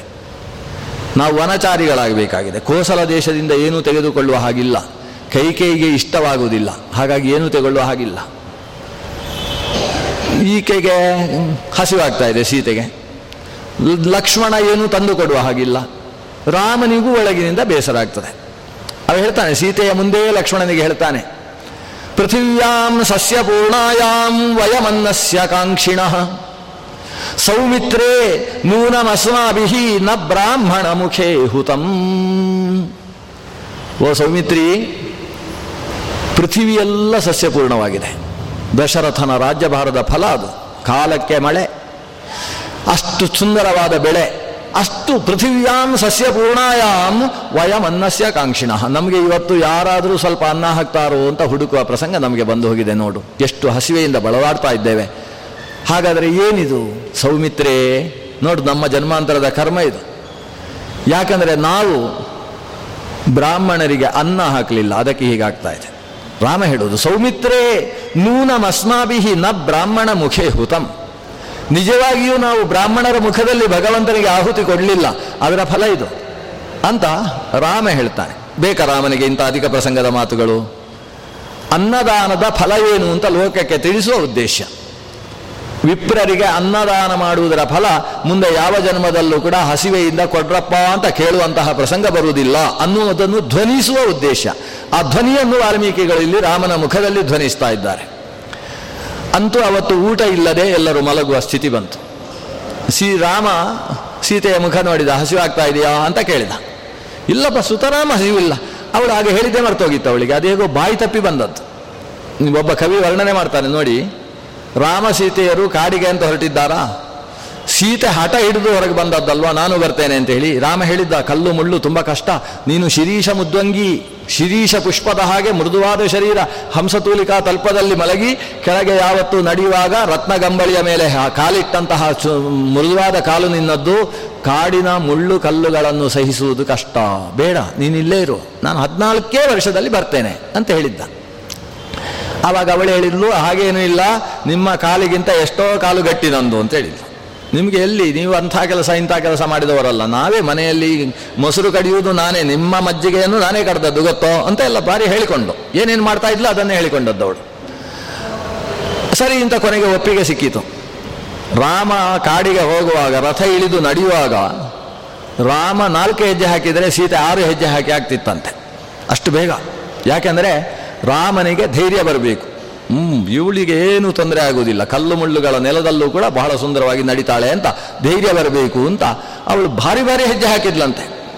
ಹೆಜ್ಜೆ ಹಾಕಿ ಒಂದಷ್ಟು ದೂರ ಹೋಗಿ ಆಮೇಲೆ ಹೇಳ್ತಾಳೆ, ರಾಮಚಂದ್ರ, ಇನ್ನೆಷ್ಟು ದೂರ ಹೋಗ್ಲಿಕ್ಕುಂಟು ಅಂತ ಕೇಳ್ತಾಳೆ. ಸದ್ಯ ಪುರಿ ಪರಿಸರೇಣ ಶಿರೀಷ ಮೃದ್ವಿ, ಸೀತಾ ಜವಾತ್ ಕತಿಪಯಾನಿ ಪದಾನಿ ಗತ್ವ, ಗಂತವ್ಯ ಮಧ್ಯ ಕಿಯತ್ ಇತ್ಯಸ ಗೃದ್ಬ್ರುವಾಣ ರಾಮಾಶ್ರುಣ ಪ್ರಥಮತಃ ಪ್ರಕಟೀಚಕಾರ. ರಾಮನಿಗೆ ಒಂದು ಬಾರಿಯೂ ಕಣ್ಣಲ್ಲಿ ನೀರು ಬರಲಿಲ್ಲ. ನೀನು ಕಾಡಿಗೆ ಹೋಗು ಅಂತ ಹೇಳಿದಾಗಲೂ ಕಣ್ಣಲ್ಲಿ ನೀರು ಬರಲಿಲ್ಲ. ಮೊದಲ ಬಾರಿ ಕಣ್ಣೀರು ಬಂತಂತೆ. ಯಾಕೆ? ಸೀತಾ ಮಾತೆ ಐದಾರು ಹೆಜ್ಜೆ ಹೊಂದು ಸೀತಾ ಜವಾತ್ ಕತಿಪಯಾನಿ ಪದಾನಿ ಗತ್ವ ಕೆಲವು ಹೆಜ್ಜೆಗಳನ್ನು ಮುಂದೆ ಹೊಂದು ಗಂತವ್ಯ ಮಧ್ಯ ಕಿಯತ್. ಇನ್ನು ಇವತ್ತು ಸಾಯಂಕಾಲ ಆಗೋದ್ರೊಳಗೆ ಎಷ್ಟು ಕಿಲೋಮೀಟರ್ ಹೋಗಬೇಕು? ಎಷ್ಟು ಹೆಜ್ಜೆ ಹೋಗಬೇಕು? ಕಿಲೋಮೀಟರ್ ಅಲ್ಲ, ಇನ್ನೆಷ್ಟು ಹೆಜ್ಜೆ ಹೋಗಲಿಕ್ಕಿದೆ? ಅಂತ ಮತ್ತೆ ಮತ್ತೆ ಕೇಳುವುದರ ಮೂಲಕ ರಾಮನಿಗೆ ಮೊದಲ ಬಾರಿ ಕಣ್ಣೀರು ಸುರಿಯುವ ಹಾಗೆ ಮಾಡಿದ್ಲು. ಹೀಗೊಂದು ಶ್ಲೋಕ ಇದೆ. ಇದು ಒಬ್ಬ ಕವಿ ಬರೆದ ಶ್ಲೋಕ. ಆದರೆ ಇನ್ನೊಬ್ಬ ಕವಿ ಬುದ್ಧಿವಂತ ಕವಿ ಇದ್ದಾನೆ, ವಾಲ್ಮೀಕಿಯ ಶಿಷ್ಯ. ಆ ಕವಿ ಹೇಳ್ತಾನೆ, ಈ ಕವಿ ಪ್ರಯೋಜನ ಇಲ್ಲ, ತಪ್ಪು ಬರೆದಿದ್ದಾನೆ ಅಂತ ಹೇಳ್ತಾನೆ. ಯಾಕಂದ್ರೆ ಈ ಕಾವ್ಯದಲ್ಲಿ ಏನು ವರ್ಣನೆ ಮಾಡಿದ್ರು? ಸೀತೆ ಎಷ್ಟು ಮೃದುವಾಗಿದ್ಲು, ಅವಳಿಗೆ ಹೆಜ್ಜೆ ಇಟ್ಟರೆ ನೋವಾಗುತ್ತೆ ಅಂತ ತಿಳಿಸುವುದಷ್ಟು ಉದ್ದೇಶ ಆಯಿತು. ಆದರೆ ಅವಳ ಶರೀರದ ಮೃದುತ್ವವನ್ನು ವರ್ಣನೆ ಮಾಡುವುದಕ್ಕೆ ಹೋದ ಕವಿ ಜಾರಿದ, ಅವೇನು ಮಾಡಿದ? ಸೀತೆ ಅತ್ಯಂತ ಕಠೋರವಾದ ಹೆಣ್ಣುಮಗಳು ಅಂತ ಮಾಡಿ ಹಾಕಿದ. ಯಾಕಂದ್ರೆ ಅವಳಿಗೆ ಅಷ್ಟು ಗೊತ್ತಾಗಬಾರ್ದು. ಇನ್ನೆಷ್ಟು ಹೋಗಬೇಕು ಅಂದರೆ ರಾಮನಿಗೆ ನೋವಾಗುತ್ತೆ ಅಂತ ಗೊತ್ತಾಗದೇ ಇದ್ದ ಹೆಂಡತಿ ಹೆಂಡತಿಯೋ ರಾಮನ ಮನಸ್ಸನ್ನು ಅರ್ಥ ಮಾಡಿಕೊಳ್ಳಿಕ್ಕಾಗದೇ ಇದ್ದಂಥ ಹೆಣ್ಣು ಮಗಳು ಅಂತ ಆದರೆ ಅದು ಕಠೋರತೆ ಅಲ್ವೇ? ಶಾರೀರಿಕವಾದ ಮಾರ್ಧವವನ್ನು ವರ್ಣನೆ ಮಾಡುವುದಕ್ಕೆ ಪ್ರಯತ್ನಿಸಿದ ಕವಿ ಮಾನಸಿಕವಾದ ಕಾಟ್ ಕಠೋರತೆಯನ್ನು ವರ್ಣನೆ ಮಾಡಿ ಹಾಕಿದ. ಅದಕ್ಕೆ ವಕ್ರೋಕ್ತಿ ಜೀವಿತ ಕುಂತಕ ಹೇಳ್ತಾನೆ, ಇದು ತಪ್ಪು, ಈ ಕಾವ್ಯ ಸರಿ ಇಲ್ಲ ವಾಲ್ಮೀಕಿಗಳ ಮನಸ್ಸಿಗೆ ಅನುಗುಣವಾಗಿ ಹೇಳುವುದಾದ್ರೆ ಏನು ಮಾಡಬೇಕು ಗೊತ್ತೋ? ಗಂತವ್ಯ ಮಧ್ಯ ಕಿಯತ್ ಇತಿ ಅಸಕೃತ್ ಅನ್ನಬಾರದು ಇತ್ಯವ ಸಂಬ್ರುವಾಣ ರಾಮ ಅಶ್ರುಣ ಪ್ರಥಮತಃ ಪ್ರಕಟೀಚಕಾರ. ಮೂರು ಅಕ್ಷರ ವ್ಯತ್ಯಾಸ ಮಾಡ್ರಿ, ಇದು ಅತ್ಯಂತ ಸುಂದರವಾದ ಕಾವ್ಯ. ಸೀತೆ ಮುಂದಕ್ಕೆ ಹೋಗ್ತಾಳೆ. ಮುಳ್ಳು ಕಲ್ಲುಗಳನ್ನು ಬದಿ ಸರಿಸಿ ಮತ್ತೊಂದು ಹೆಜ್ಜೆ ಇಟ್ಟು ಹೋಗ್ತಾಳೆ ವೇಗವಾಗಿ. ಹೋಗಿ ರಾಮನ ಹತ್ರ ಕೇಳಬಾರ್ದು, ಇನ್ನೆಷ್ಟು ದೂರ ಅಂತ ಮನಸ್ಸಿನಲ್ಲಿದೆ. ಕೇಳಿದರೆ ರಾಮನಿಗೆ ಬೇಸರ ಆಗ್ತದೆ ಅಂತ ಗೊತ್ತಿದೆ. ಆದರೆ ಏನು ಮಾಡುದು, ಮುಂದೆ ಹೋದ್ಲು, ಒಂದು ಕಲ್ಲಿಗೆ ಕಾಲಿಟ್ಲು, ಕಲ್ಲು ಚುರ್ರು ಅಂತ ನೋವಾಯಿತು. ನೋ ಇವತ್ತು ಇನ್ನೂ ಅಂತ ಹೇಳ್ತಾಳೆ, ಬಾಯಿ ಕಚ್ಚಿಕೊಳ್ತಾಳೆ ಇನ್ನೆಷ್ಟು ದೂರ ಬಾಯಿ ಕಚ್ಚಿಕೊಳ್ತಾಳೆ. ಅಂದರೆ ತಾನಾಗಿ ಒಳಗಿಂದ ಬರ್ತದೆ, ಇನ್ನೆಷ್ಟು ದೂರ ಹೋಗಬೇಕು ಅಂತ ಕೇಳಬೇಕು, ಆದರೆ ಕೇಳಬಾರ್ದು ಅಂತ ಒಳಗಿಂದ ಇದೆ. ಇದನ್ನು ನೋಡಿ ರಾಮನಿಗೆ ಕಣ್ಣಲ್ಲಿ ನೀರು ಬಂತಂತೆ. ಇತಿ ಅವಶಂಬ್ರುವಾಣ ತನ್ನ ವಶವಿಲ್ಲದೆ ಕೇಳ್ತಾಳೆ ಸೀತೆ. ಅಂದರೆ ಶಾರೀರಿಕ ಮಾರ್ದವ ಮತ್ತು ಮಾನಸ ಮಾರ್ದವ, ಎರಡೂ ಗೋಚರವಾಗುವ ಹಾಗೆ ಅದು ವಾಲ್ಮೀಕಿಯ ಕಾವ್ಯದಲ್ಲಿರುವ ಸ್ವಾರಸ್ಯ ಅಂದರೆ ಅದು. ಒಂದು ಅಕ್ಷರ, ಒಂದು ಪದ, ಒಂದು ವಾಕ್ಯ, ಅದು ರಸವಿರೋಧಿಯಾದದ್ದಿಲ್ಲ. ಭಕ್ತಿ ವಿರೋಧಿಯಾದದ್ದಿಲ್ಲ ರಸಭಂಜಕವಾದದ್ದಿಲ್ಲ. ಆದ್ದರಿಂದ ಆದಿಕವಿಹಿ ವಾಲ್ಮೀಕಿ ಅಂತ ಅವನು ಆದಿ ಕಾವ್ಯಂ ರಾಮಾಯಣಂ ಅಂತ. ಅದಕ್ಕೆ ಅಷ್ಟು ಬಲ ಬಂದದ್ದು ಈ ರೀತಿಯ ರಸಪೋಷಕವಾದ ನೂರಾರು ಅಂಶಗಳ ಜೊತೆಗೆ ರಸಭಂಜಕವಾದ ಒಂದೆದ್ದೇ ಒಂದೂ ಅಂಶ ಇಲ್ಲದೇ ಇರುವುದು ಅನ್ನೋದು ವಾಲ್ಮೀಕಿ ಕಾವ್ಯದ ವೈಶಿಷ್ಟ್ಯ. ರಾಮ ಸಾಗಿ ಬಂದಿದ್ದಾನೆ. ರಾತ್ರಿಯಾಗಿದೆ. ರಾತ್ರಿಯ ಹೊತ್ತು ರಾಮನಿಗೆ ನಿದ್ದೆ ಇಲ್ಲ. ಯಾಕೆ ನಿದ್ದೆ ಇಲ್ಲ ಅಂದರೆ ಸೀತಾಮಾತೆಯನ್ನು ತರಗೆಲೆಯಲ್ಲಿ ಮಲಗಿಸುವ ಹಾಗೆ ಆಗೋಹಿತಲ್ಲ. ಜನಕ ರಾಜ ಈ ಪತ್ನಿಯನ್ನು ನನ್ನ ಕೈಯಲ್ಲಿ ಪಾಣಿಗ್ರಹಣ ಮಾಡಿಸುವ ಹೊತ್ತಿಗೆ ಚೆನ್ನಾಗಿ ನೋಡಿಕೋ ಅಂತ ಆದೇಶಿಸಿದ್ದಾನೆ. ಆದರೆ ನಾನು ರಾಜಪತ್ನಿಯಾಗಿ ರಾಜಕುಮಾರನ ಪತ್ನಿಯಾಗಿ ಬಾಳಬೇಕಾದಂತಹ ಈಕೆಯ ಈ ಸ್ಥಿತಿಗೆ ಕಾರಣನಾದೆನೇ ಅಂತ ಒಂದು ಬಾರಿ ಯೋಚಿಸ್ತಾ ಇದ್ದಾನೆ. ಹಾಗೆ ಯೋಚನೆ ಮಾಡಿ ತನ್ನ ಮಲಗಿ ಸುಖವಾಗಿ ನಿದ್ರಿಸ್ತಾ ಇರತಕ್ಕಂತಹ ಸೀತೆಯನ್ನು, ಆ ಬದಿಯಲ್ಲಿರತಕ್ಕಂತಹ ಲಕ್ಷ್ಮಣನನ್ನು, ಸುತ್ತಮುತ್ತಲೂ ಕೂಡ ಯದ್ವಾ ತದ್ವಾ ಬಿದ್ದುಕೊಂಡಿರತಕ್ಕಂತಹ ಪ್ರಜೆಗಳನ್ನು ನೋಡ್ತಾ ಇದ್ದಾನೆ. ನೋಡಿ ಅವನ ಕರುಳು ಕಿತ್ತು ಬತ್ತಂತೆ. ಇವರೆಲ್ಲ ಪ್ರಜೆಗಳು ಊರಿನಲ್ಲಿ ಚೆನ್ನಾಗಿ ಮಲಗಿ ನಿದ್ರಿಸಬೇಕಾದವರು, ಹಗಲೆಲ್ಲ ನಡೆದು ಸುಸ್ತಾಗಿ ಎಲ್ಲಿ ಬಿದ್ದರೂ ನಿದ್ದೆ ಬರುವ ಹಾಗೆ ಆಗಿ ಹೋಗಿದ್ದಾರಲ್ಲ ಇವರು. ಮರದ ಬುಡದಲ್ಲಿ ಒಬ್ಬ ಮರದ ದೊಡ್ಡ ಬೇರಿನ ಮೇಲೆ ತಲೆ ಇಟ್ಟುಕೊಂಡಿದ್ದಾನೆ. ಅವನಿಗೆ ನಾಲ್ಕು ತಲೆ ದಿಂಬಿಲ್ದೆ ಹೋದರೆ ನಿದ್ದೆ ಬರಲ್ಲ. ಅವ ಎತ್ತರದ ಬೇರಿಗೆ ತಲೆ ಇಟ್ಟುಕೊಂಡು. ಇನ್ನೊಬ್ಬನಿಗೆ ನೆಲದಲ್ಲಿ ಮಲಗೆ ಅಭ್ಯಾಸವೇ ಇಲ್ಲ, ಮಂಚದ ಮೇಲೆಯೇ ಮಲಗೆ ಅಭ್ಯಾಸ. ಅವನು ಮರದಲ್ಲೇ ಎರಡು ಕೊಂಬೆಗಳಿಗೆ ಎರಡು ಕೋಲು ಹಾಕಿಕೊಂಡು ಅದರ ಮೇಲೆ ಮಲಗಿ ನಿದ್ರಿಸ್ತಾ ಇದ್ದಾನೆ. ಇವರೆಲ್ಲ ಈ ಮಂಗಾಟದ ನಿದ್ರಾಟಗಳನ್ನೆಲ್ಲ ನೋಡಿ ರಾಮನಿಗೆ ಕರುಳು ಚುರ್ರು ಅಂತ ಇದೆ. ಏನಾದರೂ ಮಾಡಿ ಇವರನ್ನು ಮುಂದಕ್ಕೆ ಕಾಡಿಗೆ ಬರದೇ ಇರುವ ಹಾಗೆ ನೋಡಿಕೊಳ್ಳಬೇಕು. ಯಾಕಂದರೆ ಮತ್ತೆ ಕಾಡಿಗೆ ಬಂದರೆ ಇದೇ ಕಷ್ಟಪಡ್ತಾರೆ ಒಂದು ಸಲ ಇವರಿಂದ ನಾನು ತಪ್ಪಿಸಿಕೊಂಡು ಕಾಡಿಗೆ ಹೋದರೆ ಆಮೇಲೆ ರಾಮ ಕಾಣಿಸಲಿಲ್ಲ ಅಂತ ಹೇಳಿ ಆದರೂ ಒಂದು ನೆವನ ಇಟ್ಟುಕೊಂಡಾದರೂ ಊರಿಗೆ ಹೋಗ್ತಾರೆ. ಅಂತ ಯೋಚಿಸಿ ಹಾಗೆಯೇ ತಾನು ನಿದ್ದೆಯಿಂದ ಮಲಗಿದ್ದ ಜಾಗದಿಂದ ಎದ್ದ. ಎದ್ದವ ಕಾಲಿನಲ್ಲಿರತಕ್ಕಂತಹ ಕಂಕಣದ ಶಬ್ದವಾಗದೇ ಇರುವುದಕ್ಕೋಸ್ಕರ ಅದನ್ನು ತೆಗೆದು ಸೀತೆಯ ಪಕ್ಕದಲ್ಲೇ ಇಟ್ಟ. ಚೂರು ಶಬ್ದ ಆಗಬಾರ್ದು, ಬೆಕ್ಕು ಹಾಗೆ ನಡ್ಕೊಂಡು ಹೋಗಬೇಕು. ನಡ್ಕೊಂಡು ಹೋಗಿ ಬ ಆ ಬದಿಯಲ್ಲಿ ಮಲಗಿದ್ದ ಸುಮಂತ್ರನನ್ನು ಮೆಲ್ಲ ಹೊಡೆದು ಎಬ್ಬಿಸಿದ. ಬಾಯಿಗೆ ಕೈ ಇಟ್ಟು ಎಬ್ಬಿಸಿದ. ಸುಮಂತ್ರನಿಗೆ ಸ್ಪರ್ಶವಾದ ಕೂಡಲೇ ರಾಮನದ್ದು ಅಂತ ಗೊತ್ತಾಯಿತು. ಸುಮಂತ್ರ ಎದ್ದು ಕೂತ ಮೆಲ್ಲ ಪಿಸು ಪಿಸು ಮಾತಾಡಿದ. ನೀನು ಹೇಗೂ ದೂರದಲ್ಲಿ ರಥವನ್ನು ನಿಲ್ಲಿಸಿದ್ದಿ. ನಾನು ಮೆಲ್ಲ ಸೀತೆಯನ್ನು ಲಕ್ಷ್ಮಣನನ್ನು ಎಬ್ಬಿಸಿಕೊಂಡು ಬರ್ತೇನೆ. ಆ ಕಡೆ ರಥವನ್ನು ನೀನು ಮೊದಲು ಒಂದು ಸಲ ಈ ಕಡೆ ಅಯೋಧ್ಯೆಯ ಕಡೆಗೆ ಓಡಿಸು. ಓಡಿಸಿದ ಮೇಲೆ ಮಹಾರಸ್ತೆಯಲ್ಲಿ, ಬದಿಯಲ್ಲಿ ಓಡಿಸು, ಮಹಾರಥೆಯಲ್ಲಿ ಮತ್ತೆ ಮೆಲ್ಲಕ್ಕೆ ಹಾಗೆ ಈ ಕಡೆ ನಾವು ಹೋಗಬೇಕಾದ ದಾರಿಯ ಕಡೆಗೆ ಓಡಿಸು. ಅಲ್ಲಿ ನಾವು ಬಂದು ಇರ್ತೇವೆ ಅಂತ ಹೇಳಿ ಸೀತಾಲಕ್ಷ್ಮಣರನ್ನು ಮೆಲ್ಲಕ್ಕೆ ಎಬ್ಬಿಸಿ ಅವರ ಜೊತೆಗೆ ಮೆಲ್ಲನೆ ನಡೆದುಕೊಂಡು ಆ ರಥ, ಈಗಾಗಲೇ ಅವ ಅಯೋಧ್ಯೆಗೆ ಒಂದೆರಡು ಕಿಲೋಮೀಟರ್ ಹೋಗಿ ವಾಪಸ್ ಬಂದಿದ್ದಾನೆ. ಬಂದಾಗ ಆ ರಥದ ಹತ್ರ ಹೋದ. ಹೋಗಿ ರಥವನ್ನೇರಿ ಇವರು ಸಾಗಿದ್ರು. ರಾತ್ರಿಯಲ್ಲೇ ಪ್ರಯಾಣವನ್ನು ಮುಂದುವರಿಸಿದರು. ಮಧ್ಯರಾತ್ರಿ ಎರಡು ಮೂರು ಗಂಟೆ ಹೊತ್ತಿಗೆ ಇವರ ಪ್ರಯಾಣ. ರಥವನ್ನು ಯಾಕೆ ಒಂದು ಸಲ ಅಯೋಧ್ಯೆಯ ಕಡೆಗೆ ಓಡಿಸಿದ್ದು? ಅದು ಮರುದಿವಸ ಬೆಳಗ್ಗೆ ಗೊತ್ತಾಯಿತು, ಅದರ ಪರಿಣಾಮ ಏನು ಅಂತ.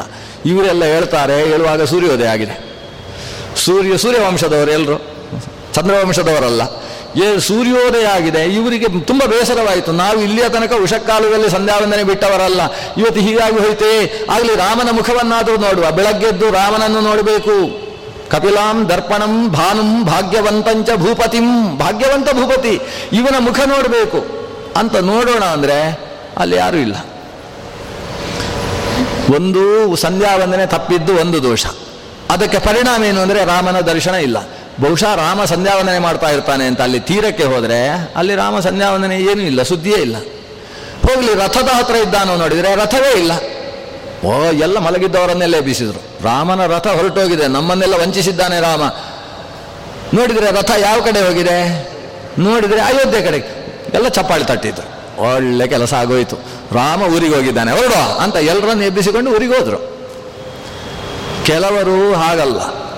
ರಾಮ ಅಷ್ಟು ದೂರ ಹೋಗಿದ್ದಾನೆ. ನೋಡಿದರೆ ರಥ ಅಲ್ಲಿಯ ತನಕ ಹೋದದ್ದಿದೆ. ಆಮೇಲೆ ಹಿಂದಕ್ಕೆ ಬಂದದ್ದು ಕಾಣಿಸುತ್ತಲ್ವ ಆ ಬದಿಯಲ್ಲಿ, ಮಹಾರಥಿಯಲ್ಲಿ? ಆಗ ಇನ್ನೊಬ್ರು ಹೇಳಿದರು, ಅದು ಬೇರೆ ಯಾವುದೋ ರಥ. ಮಹಾರಸ್ತೆಯಲ್ಲಿ ಎಷ್ಟೆಷ್ಟೋ ರಥ ಹೋಗ್ತಾ ಇರ್ತದೆ. ಇದೇ ರಥ ಹೋದದ್ದು ಅಂತ ಹೇಗೆ ಹೇಳ್ತೀರಿ? ನೋಡಿ, ಈ ಕಡೆ ಹೋಗುವಾಗ ಇಷ್ಟು ಆಳಕ್ಕೆ ಊರಲಿಲ್ಲ. ವಾಪಸ್ ಹೋಗುವಾಗ ಆಳಕ್ಕೆ ಊರಿದೆ. ಯಾಕಂದ್ರೆ ಮೂರು ಜನ ಕೂತು ಹೋದದ್ದು ಅದು. ಇದು ಬರುವಾಗ ಖಾಲಿ ಬಂದದ್ದು. ಅದನ್ನ ಆದ್ದರಿಂದ ಇದು ಹಿಂದೆ ಬಂದ ರಥ ಅಲ್ಲ, ಅದು ಹೋದದ್ದು ಇನ್ಯಾವುದೋ ರಥ. ಹೀಗೆ ಸಮಾಧಾನ ಮಾಡಿಕೊಂಡು ಬುದ್ಧಿವಂತರು ಹೆಡ್ರಾಗಿ ಹೊರಟರು. ಅಂತೂ ಎಲ್ಲರೂ ಅಯೋಧ್ಯೆಗೆ ಹೋದರು. ಇವರು ಗುಹನನ್ನು ಸಂದರ್ಶಿಸಿ, ಇನ್ನು ಐದು ನಿಮಿಷದಲ್ಲಿ ಉಪಸಂಹಾರ. ಹಾಗಾಗಿ ಬಹಳ ವೇಗ ಇಲ್ಲೇ ಹೋದರೆ ಗುಹನ ಕಥೆ ಎಷ್ಟು ಸುಂದರ. ಶ್ರೀರಾಮ ಗುಹ ಸಂವಾದ. ಈ ರಾಮಾಯಣ ಇರುವುದೇ ಇದಕ್ಕೋಸ್ಕರ. ಒಬ್ಬ ಗೆಳೆಯ ಅಂದರೆ ಹೇಗಿರಬೇಕು? ಹೀಗಿರಬೇಕು ಅಂತ ತಿಳಿಸುವುದಕ್ಕೆ ಗುಹನ ಕತೆ ಗೆಳೆತನ. ಅದು ಯಾವುದೋ ಒಂದು ಕಾರಣದಿಂದ ಅವನೇನೋ ಇಷ್ಟು ಕೊಟ್ಟ ಅನ್ನುವುದಕ್ಕೆ ಗೆಳೆಯರಾಗುವುದಲ್ಲ. ವ್ಯತಿಷಜತಿ ಪದಾರ್ಥಾನ್ ಆಂತರಃ ಕೋಪಿ ಹೇತು ನಖಲು ಬಹಿರುಪಾಧೀನ್ ಪ್ರೀತಯ ಸಂಶಯಂತೆ. ಒಳಗಿನ ಯಾವುದೋ ಒಂದು ಕಾರಣ ಇನ್ನೊಬ್ಬರನ್ನು ಮತ್ತೊಬ್ಬರ ಜೊತೆಗೆ ಬೆಸೆಯುತ್ತೆ. ಹೊರತು ಹೊರಗೆ ಎಷ್ಟು ಉಡುಗೊರೆ ಕೊಟ್ಟ, ಏನು ಉಪಕಾರ ಮಾಡಿದ ಅನ್ನುವುದು ಪ್ರೀತಿಗೆ ಕಾರಣ ಅಲ್ಲ. ಅದಕ್ಕೆ ಸ್ಪಷ್ಟ ನಿದರ್ಶನ ರಾಮ ಮತ್ತು ಗುಹ. ರಾಮನನ್ನು ದೊಡ್ಡ ವ್ಯಕ್ತಿ ಅಂತ ಸ್ವೀಕಾರ ಮಾಡ್ತಾನೆ ಗುಹ. ಆದರೆ ರಾಮ ನನ್ನ ಗೆಳೆಯ ಅಂತ ಅವನನ್ನು ಆಪ್ತನನ್ನಾಗಿ ಸ್ವೀಕಾರ ಮಾಡ್ತಾನೆ. ಗುಹ ಮತ್ತು ರಾಮ ಅತ್ಯಂತ ಗೆಳೆಯರು, ಅತಿ ಪ್ರಿಯರು. ಗುಹ ರಾಮನ ಸೇವೆ ಅನ್ನುವ ದೃಷ್ಟಿಯಿಂದ ನದಿಯನ್ನು, ಗಂಗೆಯನ್ನು ದಾಟಿಸಿದ್ದಾನೆ. ನದಿಯನ್ನು ದಾಟಿ, ಗಂಗೆಯನ್ನು ದಾಟಿ ಇವರು ಮುಂದಕ್ಕೆ ಬಂದಿದ್ದಾರೆ. ಅಷ್ಟರಲ್ಲಿ ಅಲ್ಲಿಂದ ಭರತನನ್ನು ಖರೀದಿಸಿಕೊಳ್ಳುವ ಕಥೆ. ರಾಮನ ಕಥೆಯನ್ನು ಇಲ್ಲಿಗೆ ಒಂದು ಹಂತದಲ್ಲಿ ನಿಲ್ಲಿಸ್ತಾರೆ. ಇನ್ನು ಮುಂದೆ ರಾಮನ ಕಥೆ ಬರುವುದು ಎಲ್ಲಿ ಅಂದರೆ ಭರತ ರಾಮನನ್ನು ಕರ್ಕೊಂಡು ಹೋಗುವುದಕ್ಕೆ ರಾಮನ ಹತ್ರ ಬಂದ ಮೇಲೆ ಆ ಕಥೆ. ಇಲ್ಲಿ ಒಂದು ಸಲ ಭರದ್ವಾಜಾಶ್ರಮವನ್ನು ದಾಟಿ ಮುಂದಕ್ಕೆ ರಾಮ ಹೋಗಿದ್ದಾನೆ ಅನ್ನುವ ಕಥೆಯನ್ನು ಹೇಳಿದ ಮೇಲೆ ಈ ಕಡೆಯಿಂದ ಬೇರೆ ಕಥೆ ಶುರು ಮಾಡ್ತಾರೆ. ಭರತನನ್ನು ಕರೆಸಿಕೊಂಡಿದ್ದಾರೆ ವಸಿಷ್ಠರು. ಭರತ ಬರುವುದಕ್ಕೆ ನಾಲ್ಕು ದಿವಸ ಹಿಡಿದಿದೆ. ಕೇಕೆಯ ದೇಶದಿಂದ. ಯಾಕಂದರೆ ದೂತ ಹೋಗುವುದಕ್ಕೆ ಎರಡು ದಿವಸ, ಭರತ ಬರುವುದಕ್ಕೆ ಎರಡು ದಿವಸ. ಅಂತೂ ಭರತ ಎರಡು ದಿವಸದಲ್ಲಿ ಕೇಕೆಯ ದೇಶದಿಂದ ಕೋಸಲ ದೇಶವನ್ನು ಪ್ರವೇಶಿಸಿದ್ದಾನೆ. ಭರತನಿಗೆ ಸುದ್ದಿ ಹೇಳಲಿಲ್ಲ. ದಶರಥನ ಮರಣದ ಸುದ್ದಿಯನ್ನು ಅವನಿಗೆ ಹೇಳಿದರೆ ಕಕ್ಕಾವಿಕ್ಕಿಯಾದಾನು ಅದನ್ನು ಹೇಳಬಾರ್ದು. ಏನೋ ತೊಂದರೆ ಆಗಿದೆ ಅಂತ ಹೇಳಿ ಕರ್ಕೊಂಡು ಬರಬೇಕು ಅಂತ ವಸಿಷ್ಠರು ಹೇಳಿದ್ದಾರೆ. ಇವ ಬಂದಿದ್ದಾನೆ. ಬಂದ ಮೇಲೆಯೇ ಅವನಿಗೆ ಈ ದೇಶ, ಈ ಅಯೋಧ್ಯ ನಗರಿ ಅದು ಪೂರ್ತಿ ಒಂದು ವಿಧವೆಯ ಹಾಗೆ ಕಾಣಿಸಿತು ಅವನಿಗೆ ಎಲ್ಲಿ ನೋಡಿದರೂ ಕೂಡ ಮನೆಯ ಮುಂದೆ ರಂಗೋಲಿ ಕಾಣಿಸಲಿಲ್ಲ. ಎಲ್ಲಿ ನೋಡಿದರೂ ಕೂಡ ಒಂದು ರೀತಿಯ ಸ್ಮಶಾನದ ವಾತಾವರಣ ಮಡುಗಟ್ಟಿ ಬಿಟ್ಟಿತ್ತು. ದೇವಸ್ಥಾನಗಳಲ್ಲಿ ಗಂಟೆಯ ಶಬ್ದ ಕೇಳಬೇಕಾದದ್ದು ಕೇಳಿಸ್ತಾ ಇಲ್ಲ. ಹಾಗಾದರೆ ಈ ಊರಿಗೆ ಏನೋ ಮರಣ ಛಾಯೆ ಬಿದ್ದಿದೆ ಅನ್ನೋದು ಅರ್ಥ ಆಯಿತು. ಯಾಕೆ ಹೀಗೆ? ಯೋಚನೆ ಮಾಡ್ತಾ ಇದ್ದಾನೆ. ತನ್ನ ಸಾರಥಿ ಹತ್ರ ಕೇಳ್ತಾನೆ. ಪ್ರಜೆಗಳು ಯಾರೋ ದಾರಿಯಲ್ಲಿ ಸಿಕ್ಕಿದವರ ಹತ್ರ ಪ್ರಶ್ನಿಸಿದ, ಯಾಕೆ ಹೀಗಿದೆ ಈ ಊರು? ಅಂತ ಕೇಳ್ತಾನೆ. ಕೇಳಿದರೆ ನಿಮಗೆ ಏನು ಗೊತ್ತಾಗುವುದಿಲ್ಲ ಅಂತ ಹೇಳಿ ಮುಖವು ಮಾತಾಡಿಸದೆ ಸಾಗಿಬಿಟ್ರು. ಪ್ರಜೆಗಳು ರಾಜಪುತ್ರನಾದ ನನ್ನಲ್ಲಿ ಮಾತಾಡ್ತಾ ಇಲ್ಲ ಅಂದರೆ ನನ್ನ ಪರಿಚಯ ಇವರಿಗೆ ಆಗ್ತಾ ಇಲ್ಲವೋ ಅಂತ ಇವನಿಗೆ ಮನಸ್ಸಿನಲ್ಲೇ ಕಕ್ಕಾಬಿಕ್ಕಿ ಆಗಿ ಹೋದ.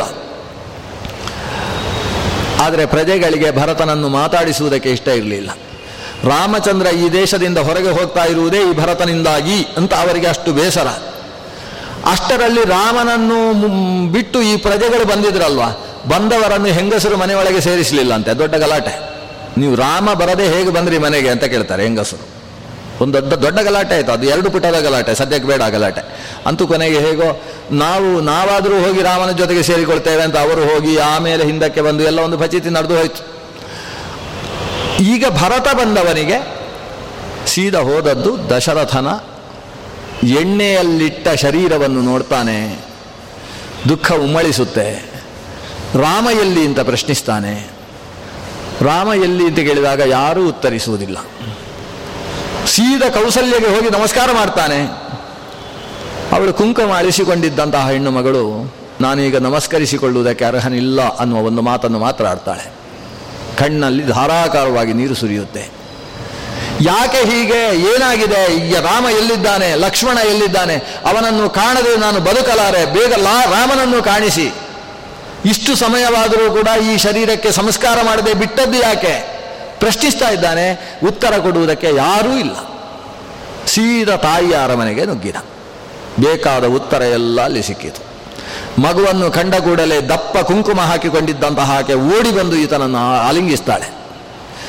ಆಲಿಂಗಿಸಿ, ನೀನು ರಾಜನಾಗಿ ಬಿಟ್ಟಿದ್ದಿ, ಇಷ್ಟು ಅನುಕೂಲವಾಗಿ ಹೋಯಿತು, ಎಲ್ಲ ನಾನೇ ಮಾಡಿದ್ದು ಅಂತ ಖುಷಿಯಿಂದ ಹೇಳ್ತಾಳೆ. ರಾಮನನ್ನಂತೂ ನಿನ್ನ ನಿಷ್ಕಂಟಕವಾದ ರಾಜ್ಯಕ್ಕೋಸ್ಕರ ನಾನೇ ಹದಿನಾಲ್ಕು ವರ್ಷದ ತನಕ ಕಾಡಿಗೆ ಕಲಿಸಿದ್ದೇನೆ. ಸಮಾಧಾನ ಆಯಿತು ಮಗುವೇ ಅಂತ ಪ್ರಶ್ನಿಸ್ತಾಳೆ. ಇವ ಏನನ್ನಬೇಕು ತಲೆ ತಿರುಗಿ ಬಿದ್ದ. ಅಮ್ಮನನ್ನು ಕೆಂಪು ಕಣ್ಣಿನಿಂದ ನೋಡ್ತಾನೆ. ನೀನು ಈ ಮನೆಗೆ ಬಂದ ಲಕ್ಷ್ಮಿ ಅಲ್ಲ ತಾಯಿ.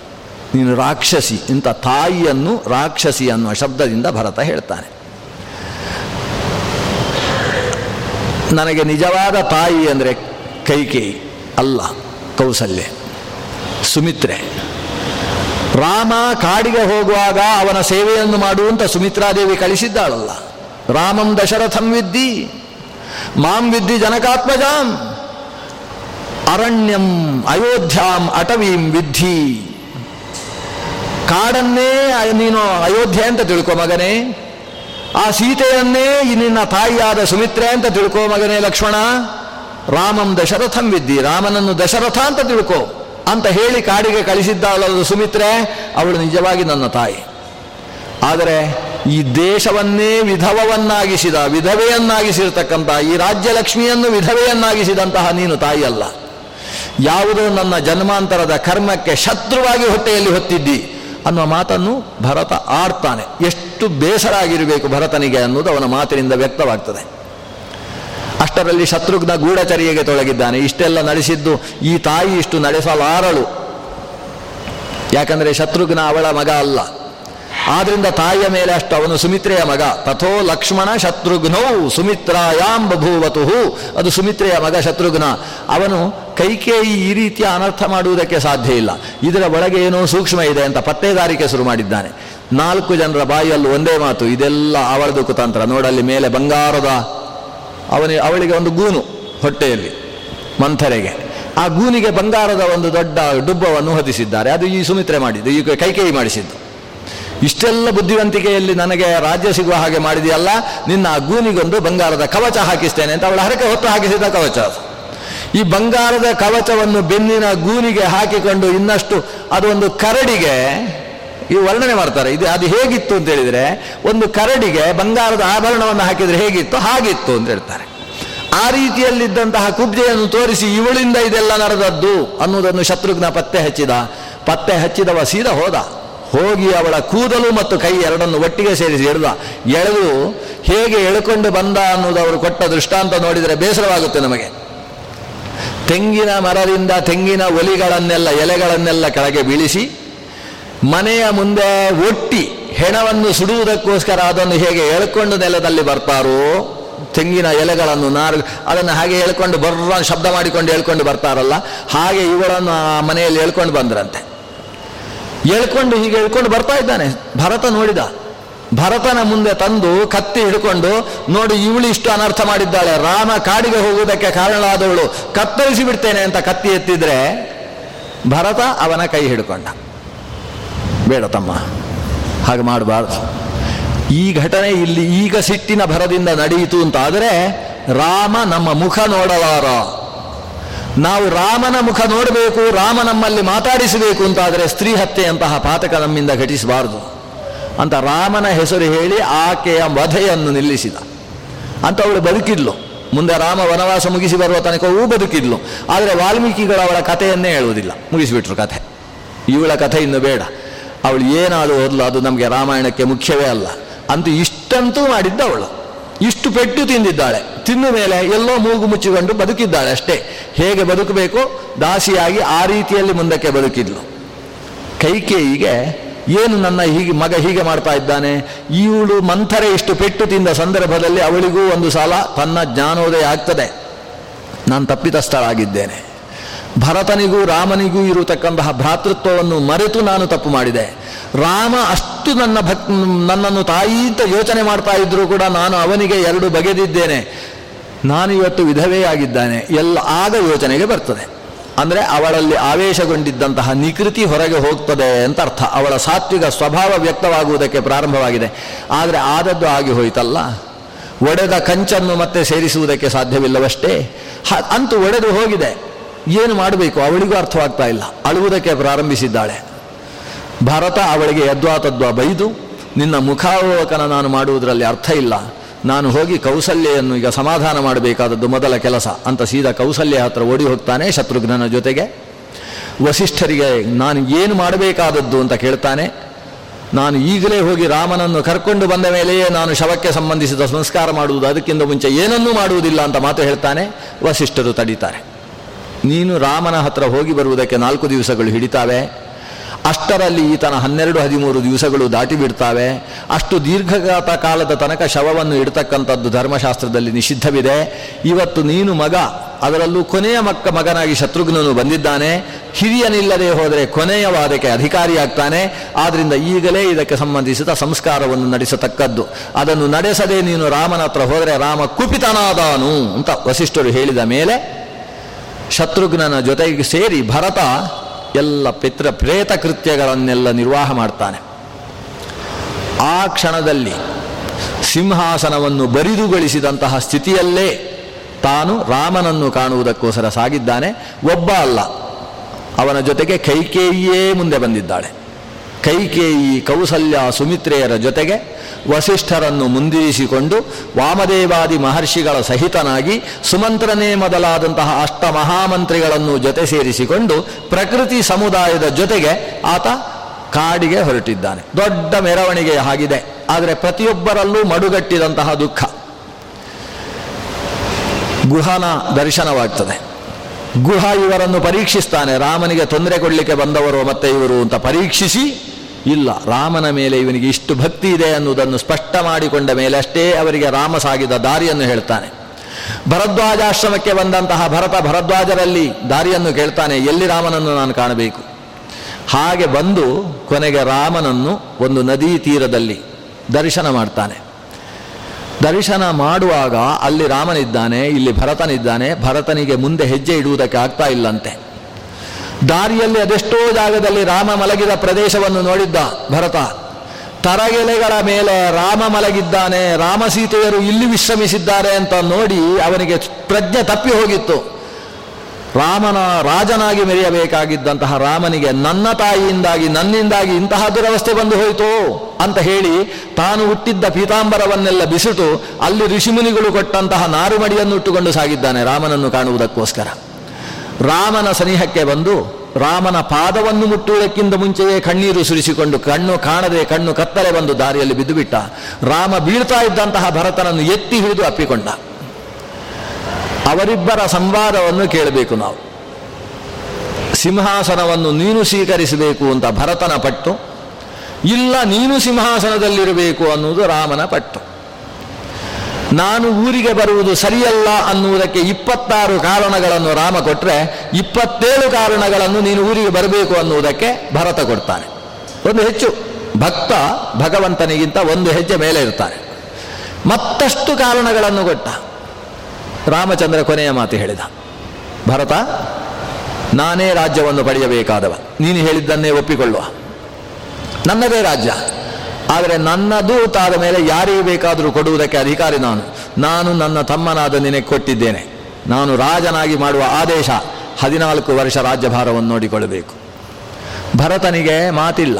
ರಾಜ ಅಂತ ನಾ ಇಷ್ಟು ಹೊತ್ತು ಸಮರ್ಥನೆ ಮಾಡಿ ಆಗಿದೆ, ರಾಮ. ರಾಜ ಮಾಡಿದ ಆದೇಶವನ್ನು ತಮ್ಮ ಪಾಲಿಸದೇ ಹೋದರೆ ಅವನಿಗೆ ಮರಣದಂಡನೆಯನ್ನು ರಾಜ ಕೊಡಬಹುದು. ಆದ್ದರಿಂದ ಸಿಂಹಾಸನದಲ್ಲಿ ಕೂತು ರಾಜ್ಯಭಾರ ಮಾಡುವಂತ ರಾಜ ಆದೇಶಿಸಿದಾಗ ಮಾಡದೇ ಇರುವುದು ಹೇಗೆ? ಆದರೆ ಪ್ರಶ್ನಿಸಿದ, ಅಣ್ಣನಾಗಿ ನೀನು ಇಂಥ ಮಾತು ಹೇಳಬಾರ್ದು. ನಾನು ನಿನ್ನ ತಮ್ಮ, ನಿನ್ನ ಸೇವೆ ಮಾಡಬೇಕಾದವ. ರಾಮ ಹೇಳ್ತಾನೆ, ಸೇವೆ ಮಾಡು, ಹದಿನಾಲ್ಕು ವರ್ಷದ ನಂತರ ಕೊನೆಗೆ ಭರತನಿಗೆ ಮಾತು ಉಳಿದಿರಲಿಲ್ಲ. ಭರತ ವಸಿಷ್ಠರ ಜೊತೆಯಲ್ಲಿ ಅಣ್ಣನಿಗೆ ಕೈ ಮುಗಿದುಕೊಂಡು ಹೇಳ್ತಾನೆ, ಆಗಲಿ, ರಾಜ್ಯಭಾರ ಮಾಡ್ತೇನೆ. ಆದರೆ ಸಿಂಹಾಸನದಲ್ಲಿ ನಾನು ಕೂಡುವುದಿಲ್ಲ. ನಾನು ಅಕಸ್ಮಾತ್ ಸಿಂಹಾಸನದಲ್ಲಿ ಕೂತು ರಾಜ್ಯಭಾರವನ್ನು ಮಾಡಿದರೆ ಹದಿನಾಲ್ಕು ವರ್ಷದ ನಂತರ ನೀನು ಆ ಸಿಂಹಾಸನವನ್ನು ಏರುವುದು ಸರಿಯಾಗುವುದಿಲ್ಲ. ಯಾವ ಸಿಂಹವೂ ಕೂಡ ನರಿ ತಿಂದು ಬಿಟ್ಟ ಮಾಂಸವನ್ನು ಮತ್ತೆ ತಿನ್ನುವುದಕ್ಕೆ ಬರುವುದಿಲ್ಲ. ರಾಜಸಿಂಹನಾದಂತಹ ನೀನು ಆ ಸಿಂಹಾಸನದಲ್ಲಿ ಮುಂದುವರಿಬೇಕು ಅಂತ ಆದರೆ ಅಲ್ಲಿ ನೀನೇ ಕೂತು ನಿನ್ನ ಪ್ರತಿನಿಧಿಯಾಗಿ ನಾನು ರಾಜ್ಯಭಾರವನ್ನು ಮಾಡಬೇಕು. ಅದಕ್ಕೋಸ್ಕರ ಕರುಣೆಯಿಂದ ನಿನ್ನ ಪಾದದಲ್ಲಿರ್ತಕ್ಕಂತಹ ಆ ಪಾದುಕೆಯನ್ನು ನನಗೆ ಕೊಡು. ನಾನು ತಂದಿರುವ ಈ ಬಂಗಾರದ ಪಾದುಕೆಯನ್ನು ನೀನು ಧರಿಸು. ಈ ಪಾದುಕೆಯನ್ನು ನಾನು ಶಿರದಲ್ಲಿ ಧಾರಣೆ ಮಾಡಿ, ಅಲ್ಲಿ ನಂದಿಗ್ರಾಮದಲ್ಲಿರುವಂತಹ ಸಿಂಹಾಸನದಲ್ಲಿ ಅದನ್ನಿಟ್ಟು ಅದರ ಆಜ್ಞಾಧಾರಿಯಾಗಿ ಕೆಲಸ ನಡೆಸುವುದನ್ನು ಮಾಡ್ತೇನೆ. ಹದಿನಾಲ್ಕು ವರ್ಷ ದಾಟುವ ದಿವಸ ನಿನ್ನ ದರ್ಶನ, ನಿನ್ನ ಮಾಹಿತಿ ನನಗೆ ಸಿಗಲಿಲ್ಲ ಅಂತಾದರೆ ಮುಂದೆ ಒಂದು ಸೂರ್ಯೋದಯದ ತನಕ ನನ್ನ ಈ ಶರೀರ ಉಳಿಯುವುದಿಲ್ಲ ಅಂತ ತಿಳ್ಕೊ. ಅಗ್ನಿ ಪ್ರವೇಶ ಮಾಡಿ ನಾನು ಶರೀರವನ್ನು ಕಳೆದು ಬಿಡ್ತೇನೆ ಅಷ್ಟು ಕಾಲಕ್ಕೆ ಸರಿಯಾಗಿ ನೀನು ಬರತಕ್ಕದ್ದು. ಅಂತ ಪ್ರೀತಿಯ ಆದೇಶವನ್ನು ಕೊಟ್ಟಾಗ ರಾಮ ತನ್ನ ಪಾದುಕೆಯನ್ನು ಆತನಿಗೆ ಕೊಟ್ಟು, ಆತ ತಂದ ಪಾದುಕೆಯನ್ನು ತಾನು ತುಳಿದು, ನಾನಿನ್ನು ಮುಂದುವರಿಸುವುದಕ್ಕೆ ಅನುಮತಿಯೋ? ಇಷ್ಟರಲ್ಲಿ ದಶರಥನ ಮರದ ಮರಣದ ವಾರ್ತೆ ಅದು ಸೀತಾಮಾತೆಗೆ ಸಹಿಸುವುದಕ್ಕಾಗಲಿಲ್ಲ. ರಾಮ ವಸಿಷ್ಠರ ಪೌರೋಹಿತ್ಯದಲ್ಲಿ ಪಿತೃಕರ್ಮಗಳಿಗೆ ಸಂಬಂಧಿಸಿದ ತರ್ಪಣಾದಿ ವಿಧಾನಗಳನ್ನು ಜೊತೆಗೆ ದರ್ಭ ಶವವನ್ನು ನಿರ್ಮಾಣ ಮಾಡಿ ಅದಕ್ಕೆ ಸಂಬಂಧಿಸಿದಂತಹ ಧರ್ಮೋದಕಾದಿ ಪ್ರಕ್ರಿಯೆಗಳನ್ನೆಲ್ಲ ಅಲ್ಲಿ ನಡೆಸ್ತಾನೆ. ಎಲ್ಲವನ್ನು ನಡೆಸಿ ಕೌಸಲ್ಯ, ಕೈಕೇಯಿ ಎಲ್ಲರಿಗೂ ಕೂಡ ಆನಂತರದಲ್ಲಿ ತಾನು ನಮನ ಮಾಡಿ ಆಶೌಚದ ಕಾಲದಲ್ಲಿ ನಮಸ್ಕಾರ ಸರಿಯಲ್ಲ ಅನ್ನುವ ಕಾರಣದಿಂದ ನಮಿಸಿ ವಸಿಷ್ಠರಿಂದ ಆಶೀರ್ವಾದವನ್ನು ಪಡೆದು ಭರತನನ್ನು ಊರಿಗೆ ಕಳಿಸಿದ ಮೇಲೆ ತಾನು ಸೀತಾಲಕ್ಷ್ಮಣ ಸಮೇತನಾಗಿ ಮುಂದಕ್ಕೆ ಸಾಗ್ತಾನೆ. ಅಯೋಧ್ಯಾಕಾಂಡದಿಂದ ಅರಣ್ಯಕಾಂಡ ಸುರಾಗುವುದು ಅಲ್ಲಿಂದ. ಯಾವಾಗ ಅಯೋಧ್ಯೆಗೆ ಬಂದು ಭರತ ಊರಿಗೆ ಪ್ರವೇಶ ಮಾಡಲಿಲ್ಲ, ನಂದಿಗ್ರಾಮ ಅನ್ನುವ ಹೊರಗ್ರಾಮದಲ್ಲೇ ಒಂದು ಸಿಂಹಾಸನವನ್ನು ನಿರ್ಮಾಣ ಮಾಡಿ, ಅಲ್ಲಿ ಶ್ರೀರಾಮನ ಪಾದುಕೆಯನ್ನಿಟ್ಟು ಸಾಮಂತರಿಂದ ಬಂದ ಎಲ್ಲ ಕಪ್ಪವನ್ನು ಆ ಪಾದುಕೆಗೆ ಅರ್ಪಿಸಿ, ಆಮೇಲೆ ತಾನು ಊರಿನ ರಾಜ್ಯಭಾರವನ್ನು ನಿರ್ಮಿಸಿದ. ಶ್ರೀರಾಮಚಂದ್ರ ಹೊರಡುವಾಗ ಆ ದೇಶದ ಖಜಾನೆ ಎಷ್ಟಿತ್ತೋ, ಅದರ ಹದಿನಾಲ್ಕು ಪಟ್ಟು ದೊಡ್ಡದು ಮಾಡಿ ರಾಮನ ಬರುವಿಕೆಗೋಸ್ಕರ ಕಾಯ್ತಾ ಇದ್ದ ಅನ್ನುವ ಶುಭ ಕಥೆಯ ಜೊತೆಗೆ ನಾವು ಈ ಅಯೋಧ್ಯಾಕಾಂಡದ ಕಥಾನಕವನ್ನು ಭಗವಂತ ಮಧ್ವಪತಿ ಗೋಪಾಲಕೃಷ್ಣಾಭಿನ್ನನಾದಂತಹ ಹನುಮತ್ಪ್ರಿಯ ಶ್ರೀರಾಮಚಂದ್ರನಲ್ಲಿ ಸಮರ್ಪಣೆ ಮಾಡೋಣ. ಶ್ರೀಕೃಷ್ಣಾರ್ಪಣಮಸ್ತು. ಈ ರಾಮಾಯಣದ ಅವಲೋಕನಕ್ಕೆ ಅವಕಾಶವನ್ನು ಮಾಡಿಕೊಟ್ಟಂತಹ ಪರಮಪೂಜ್ಯ ಶ್ರೀಪಾದರಿಗೆ, ವಿದ್ಯಾಶೀಷ ತೀರ್ಥರಿಗೆ ಭಕ್ತಿಯ ಪ್ರಣಾಮಗಳನ್ನು ಸಲ್ಲಿಸ್ತಾ, ಜೊತೆಗೆ ಈ ವ್ಯವಸ್ಥೆಯನ್ನು ನಿರ್ವಹಿಸಿದಂತಹ ಇಲ್ಲಿಯ ಪದಾಧಿಕಾರಿಗಳಿಗೂ ನನ್ನ ಅಭಿವಂದನೆಗಳನ್ನು. ಮುಖ್ಯವಾಗಿ ಶ್ರದ್ಧೆಯಿಂದ ಶ್ರವಣ ಮಾಡಿದಂತಹ ತಮಗೆಲ್ಲರಿಗೂ ಕೂಡ ಭಗವಂತ ಗುರುಗಳ ಮೂಲಕವಾಗಿ ಅನುಗ್ರಹೋನ್ಮುಖನಾಗಲಿ ಅಂತ ಪ್ರಾರ್ಥನೆ ಮಾಡ್ತಾ ಶ್ರೀಕೃಷ್ಣಾರ್ಪಣಮಸ್ತು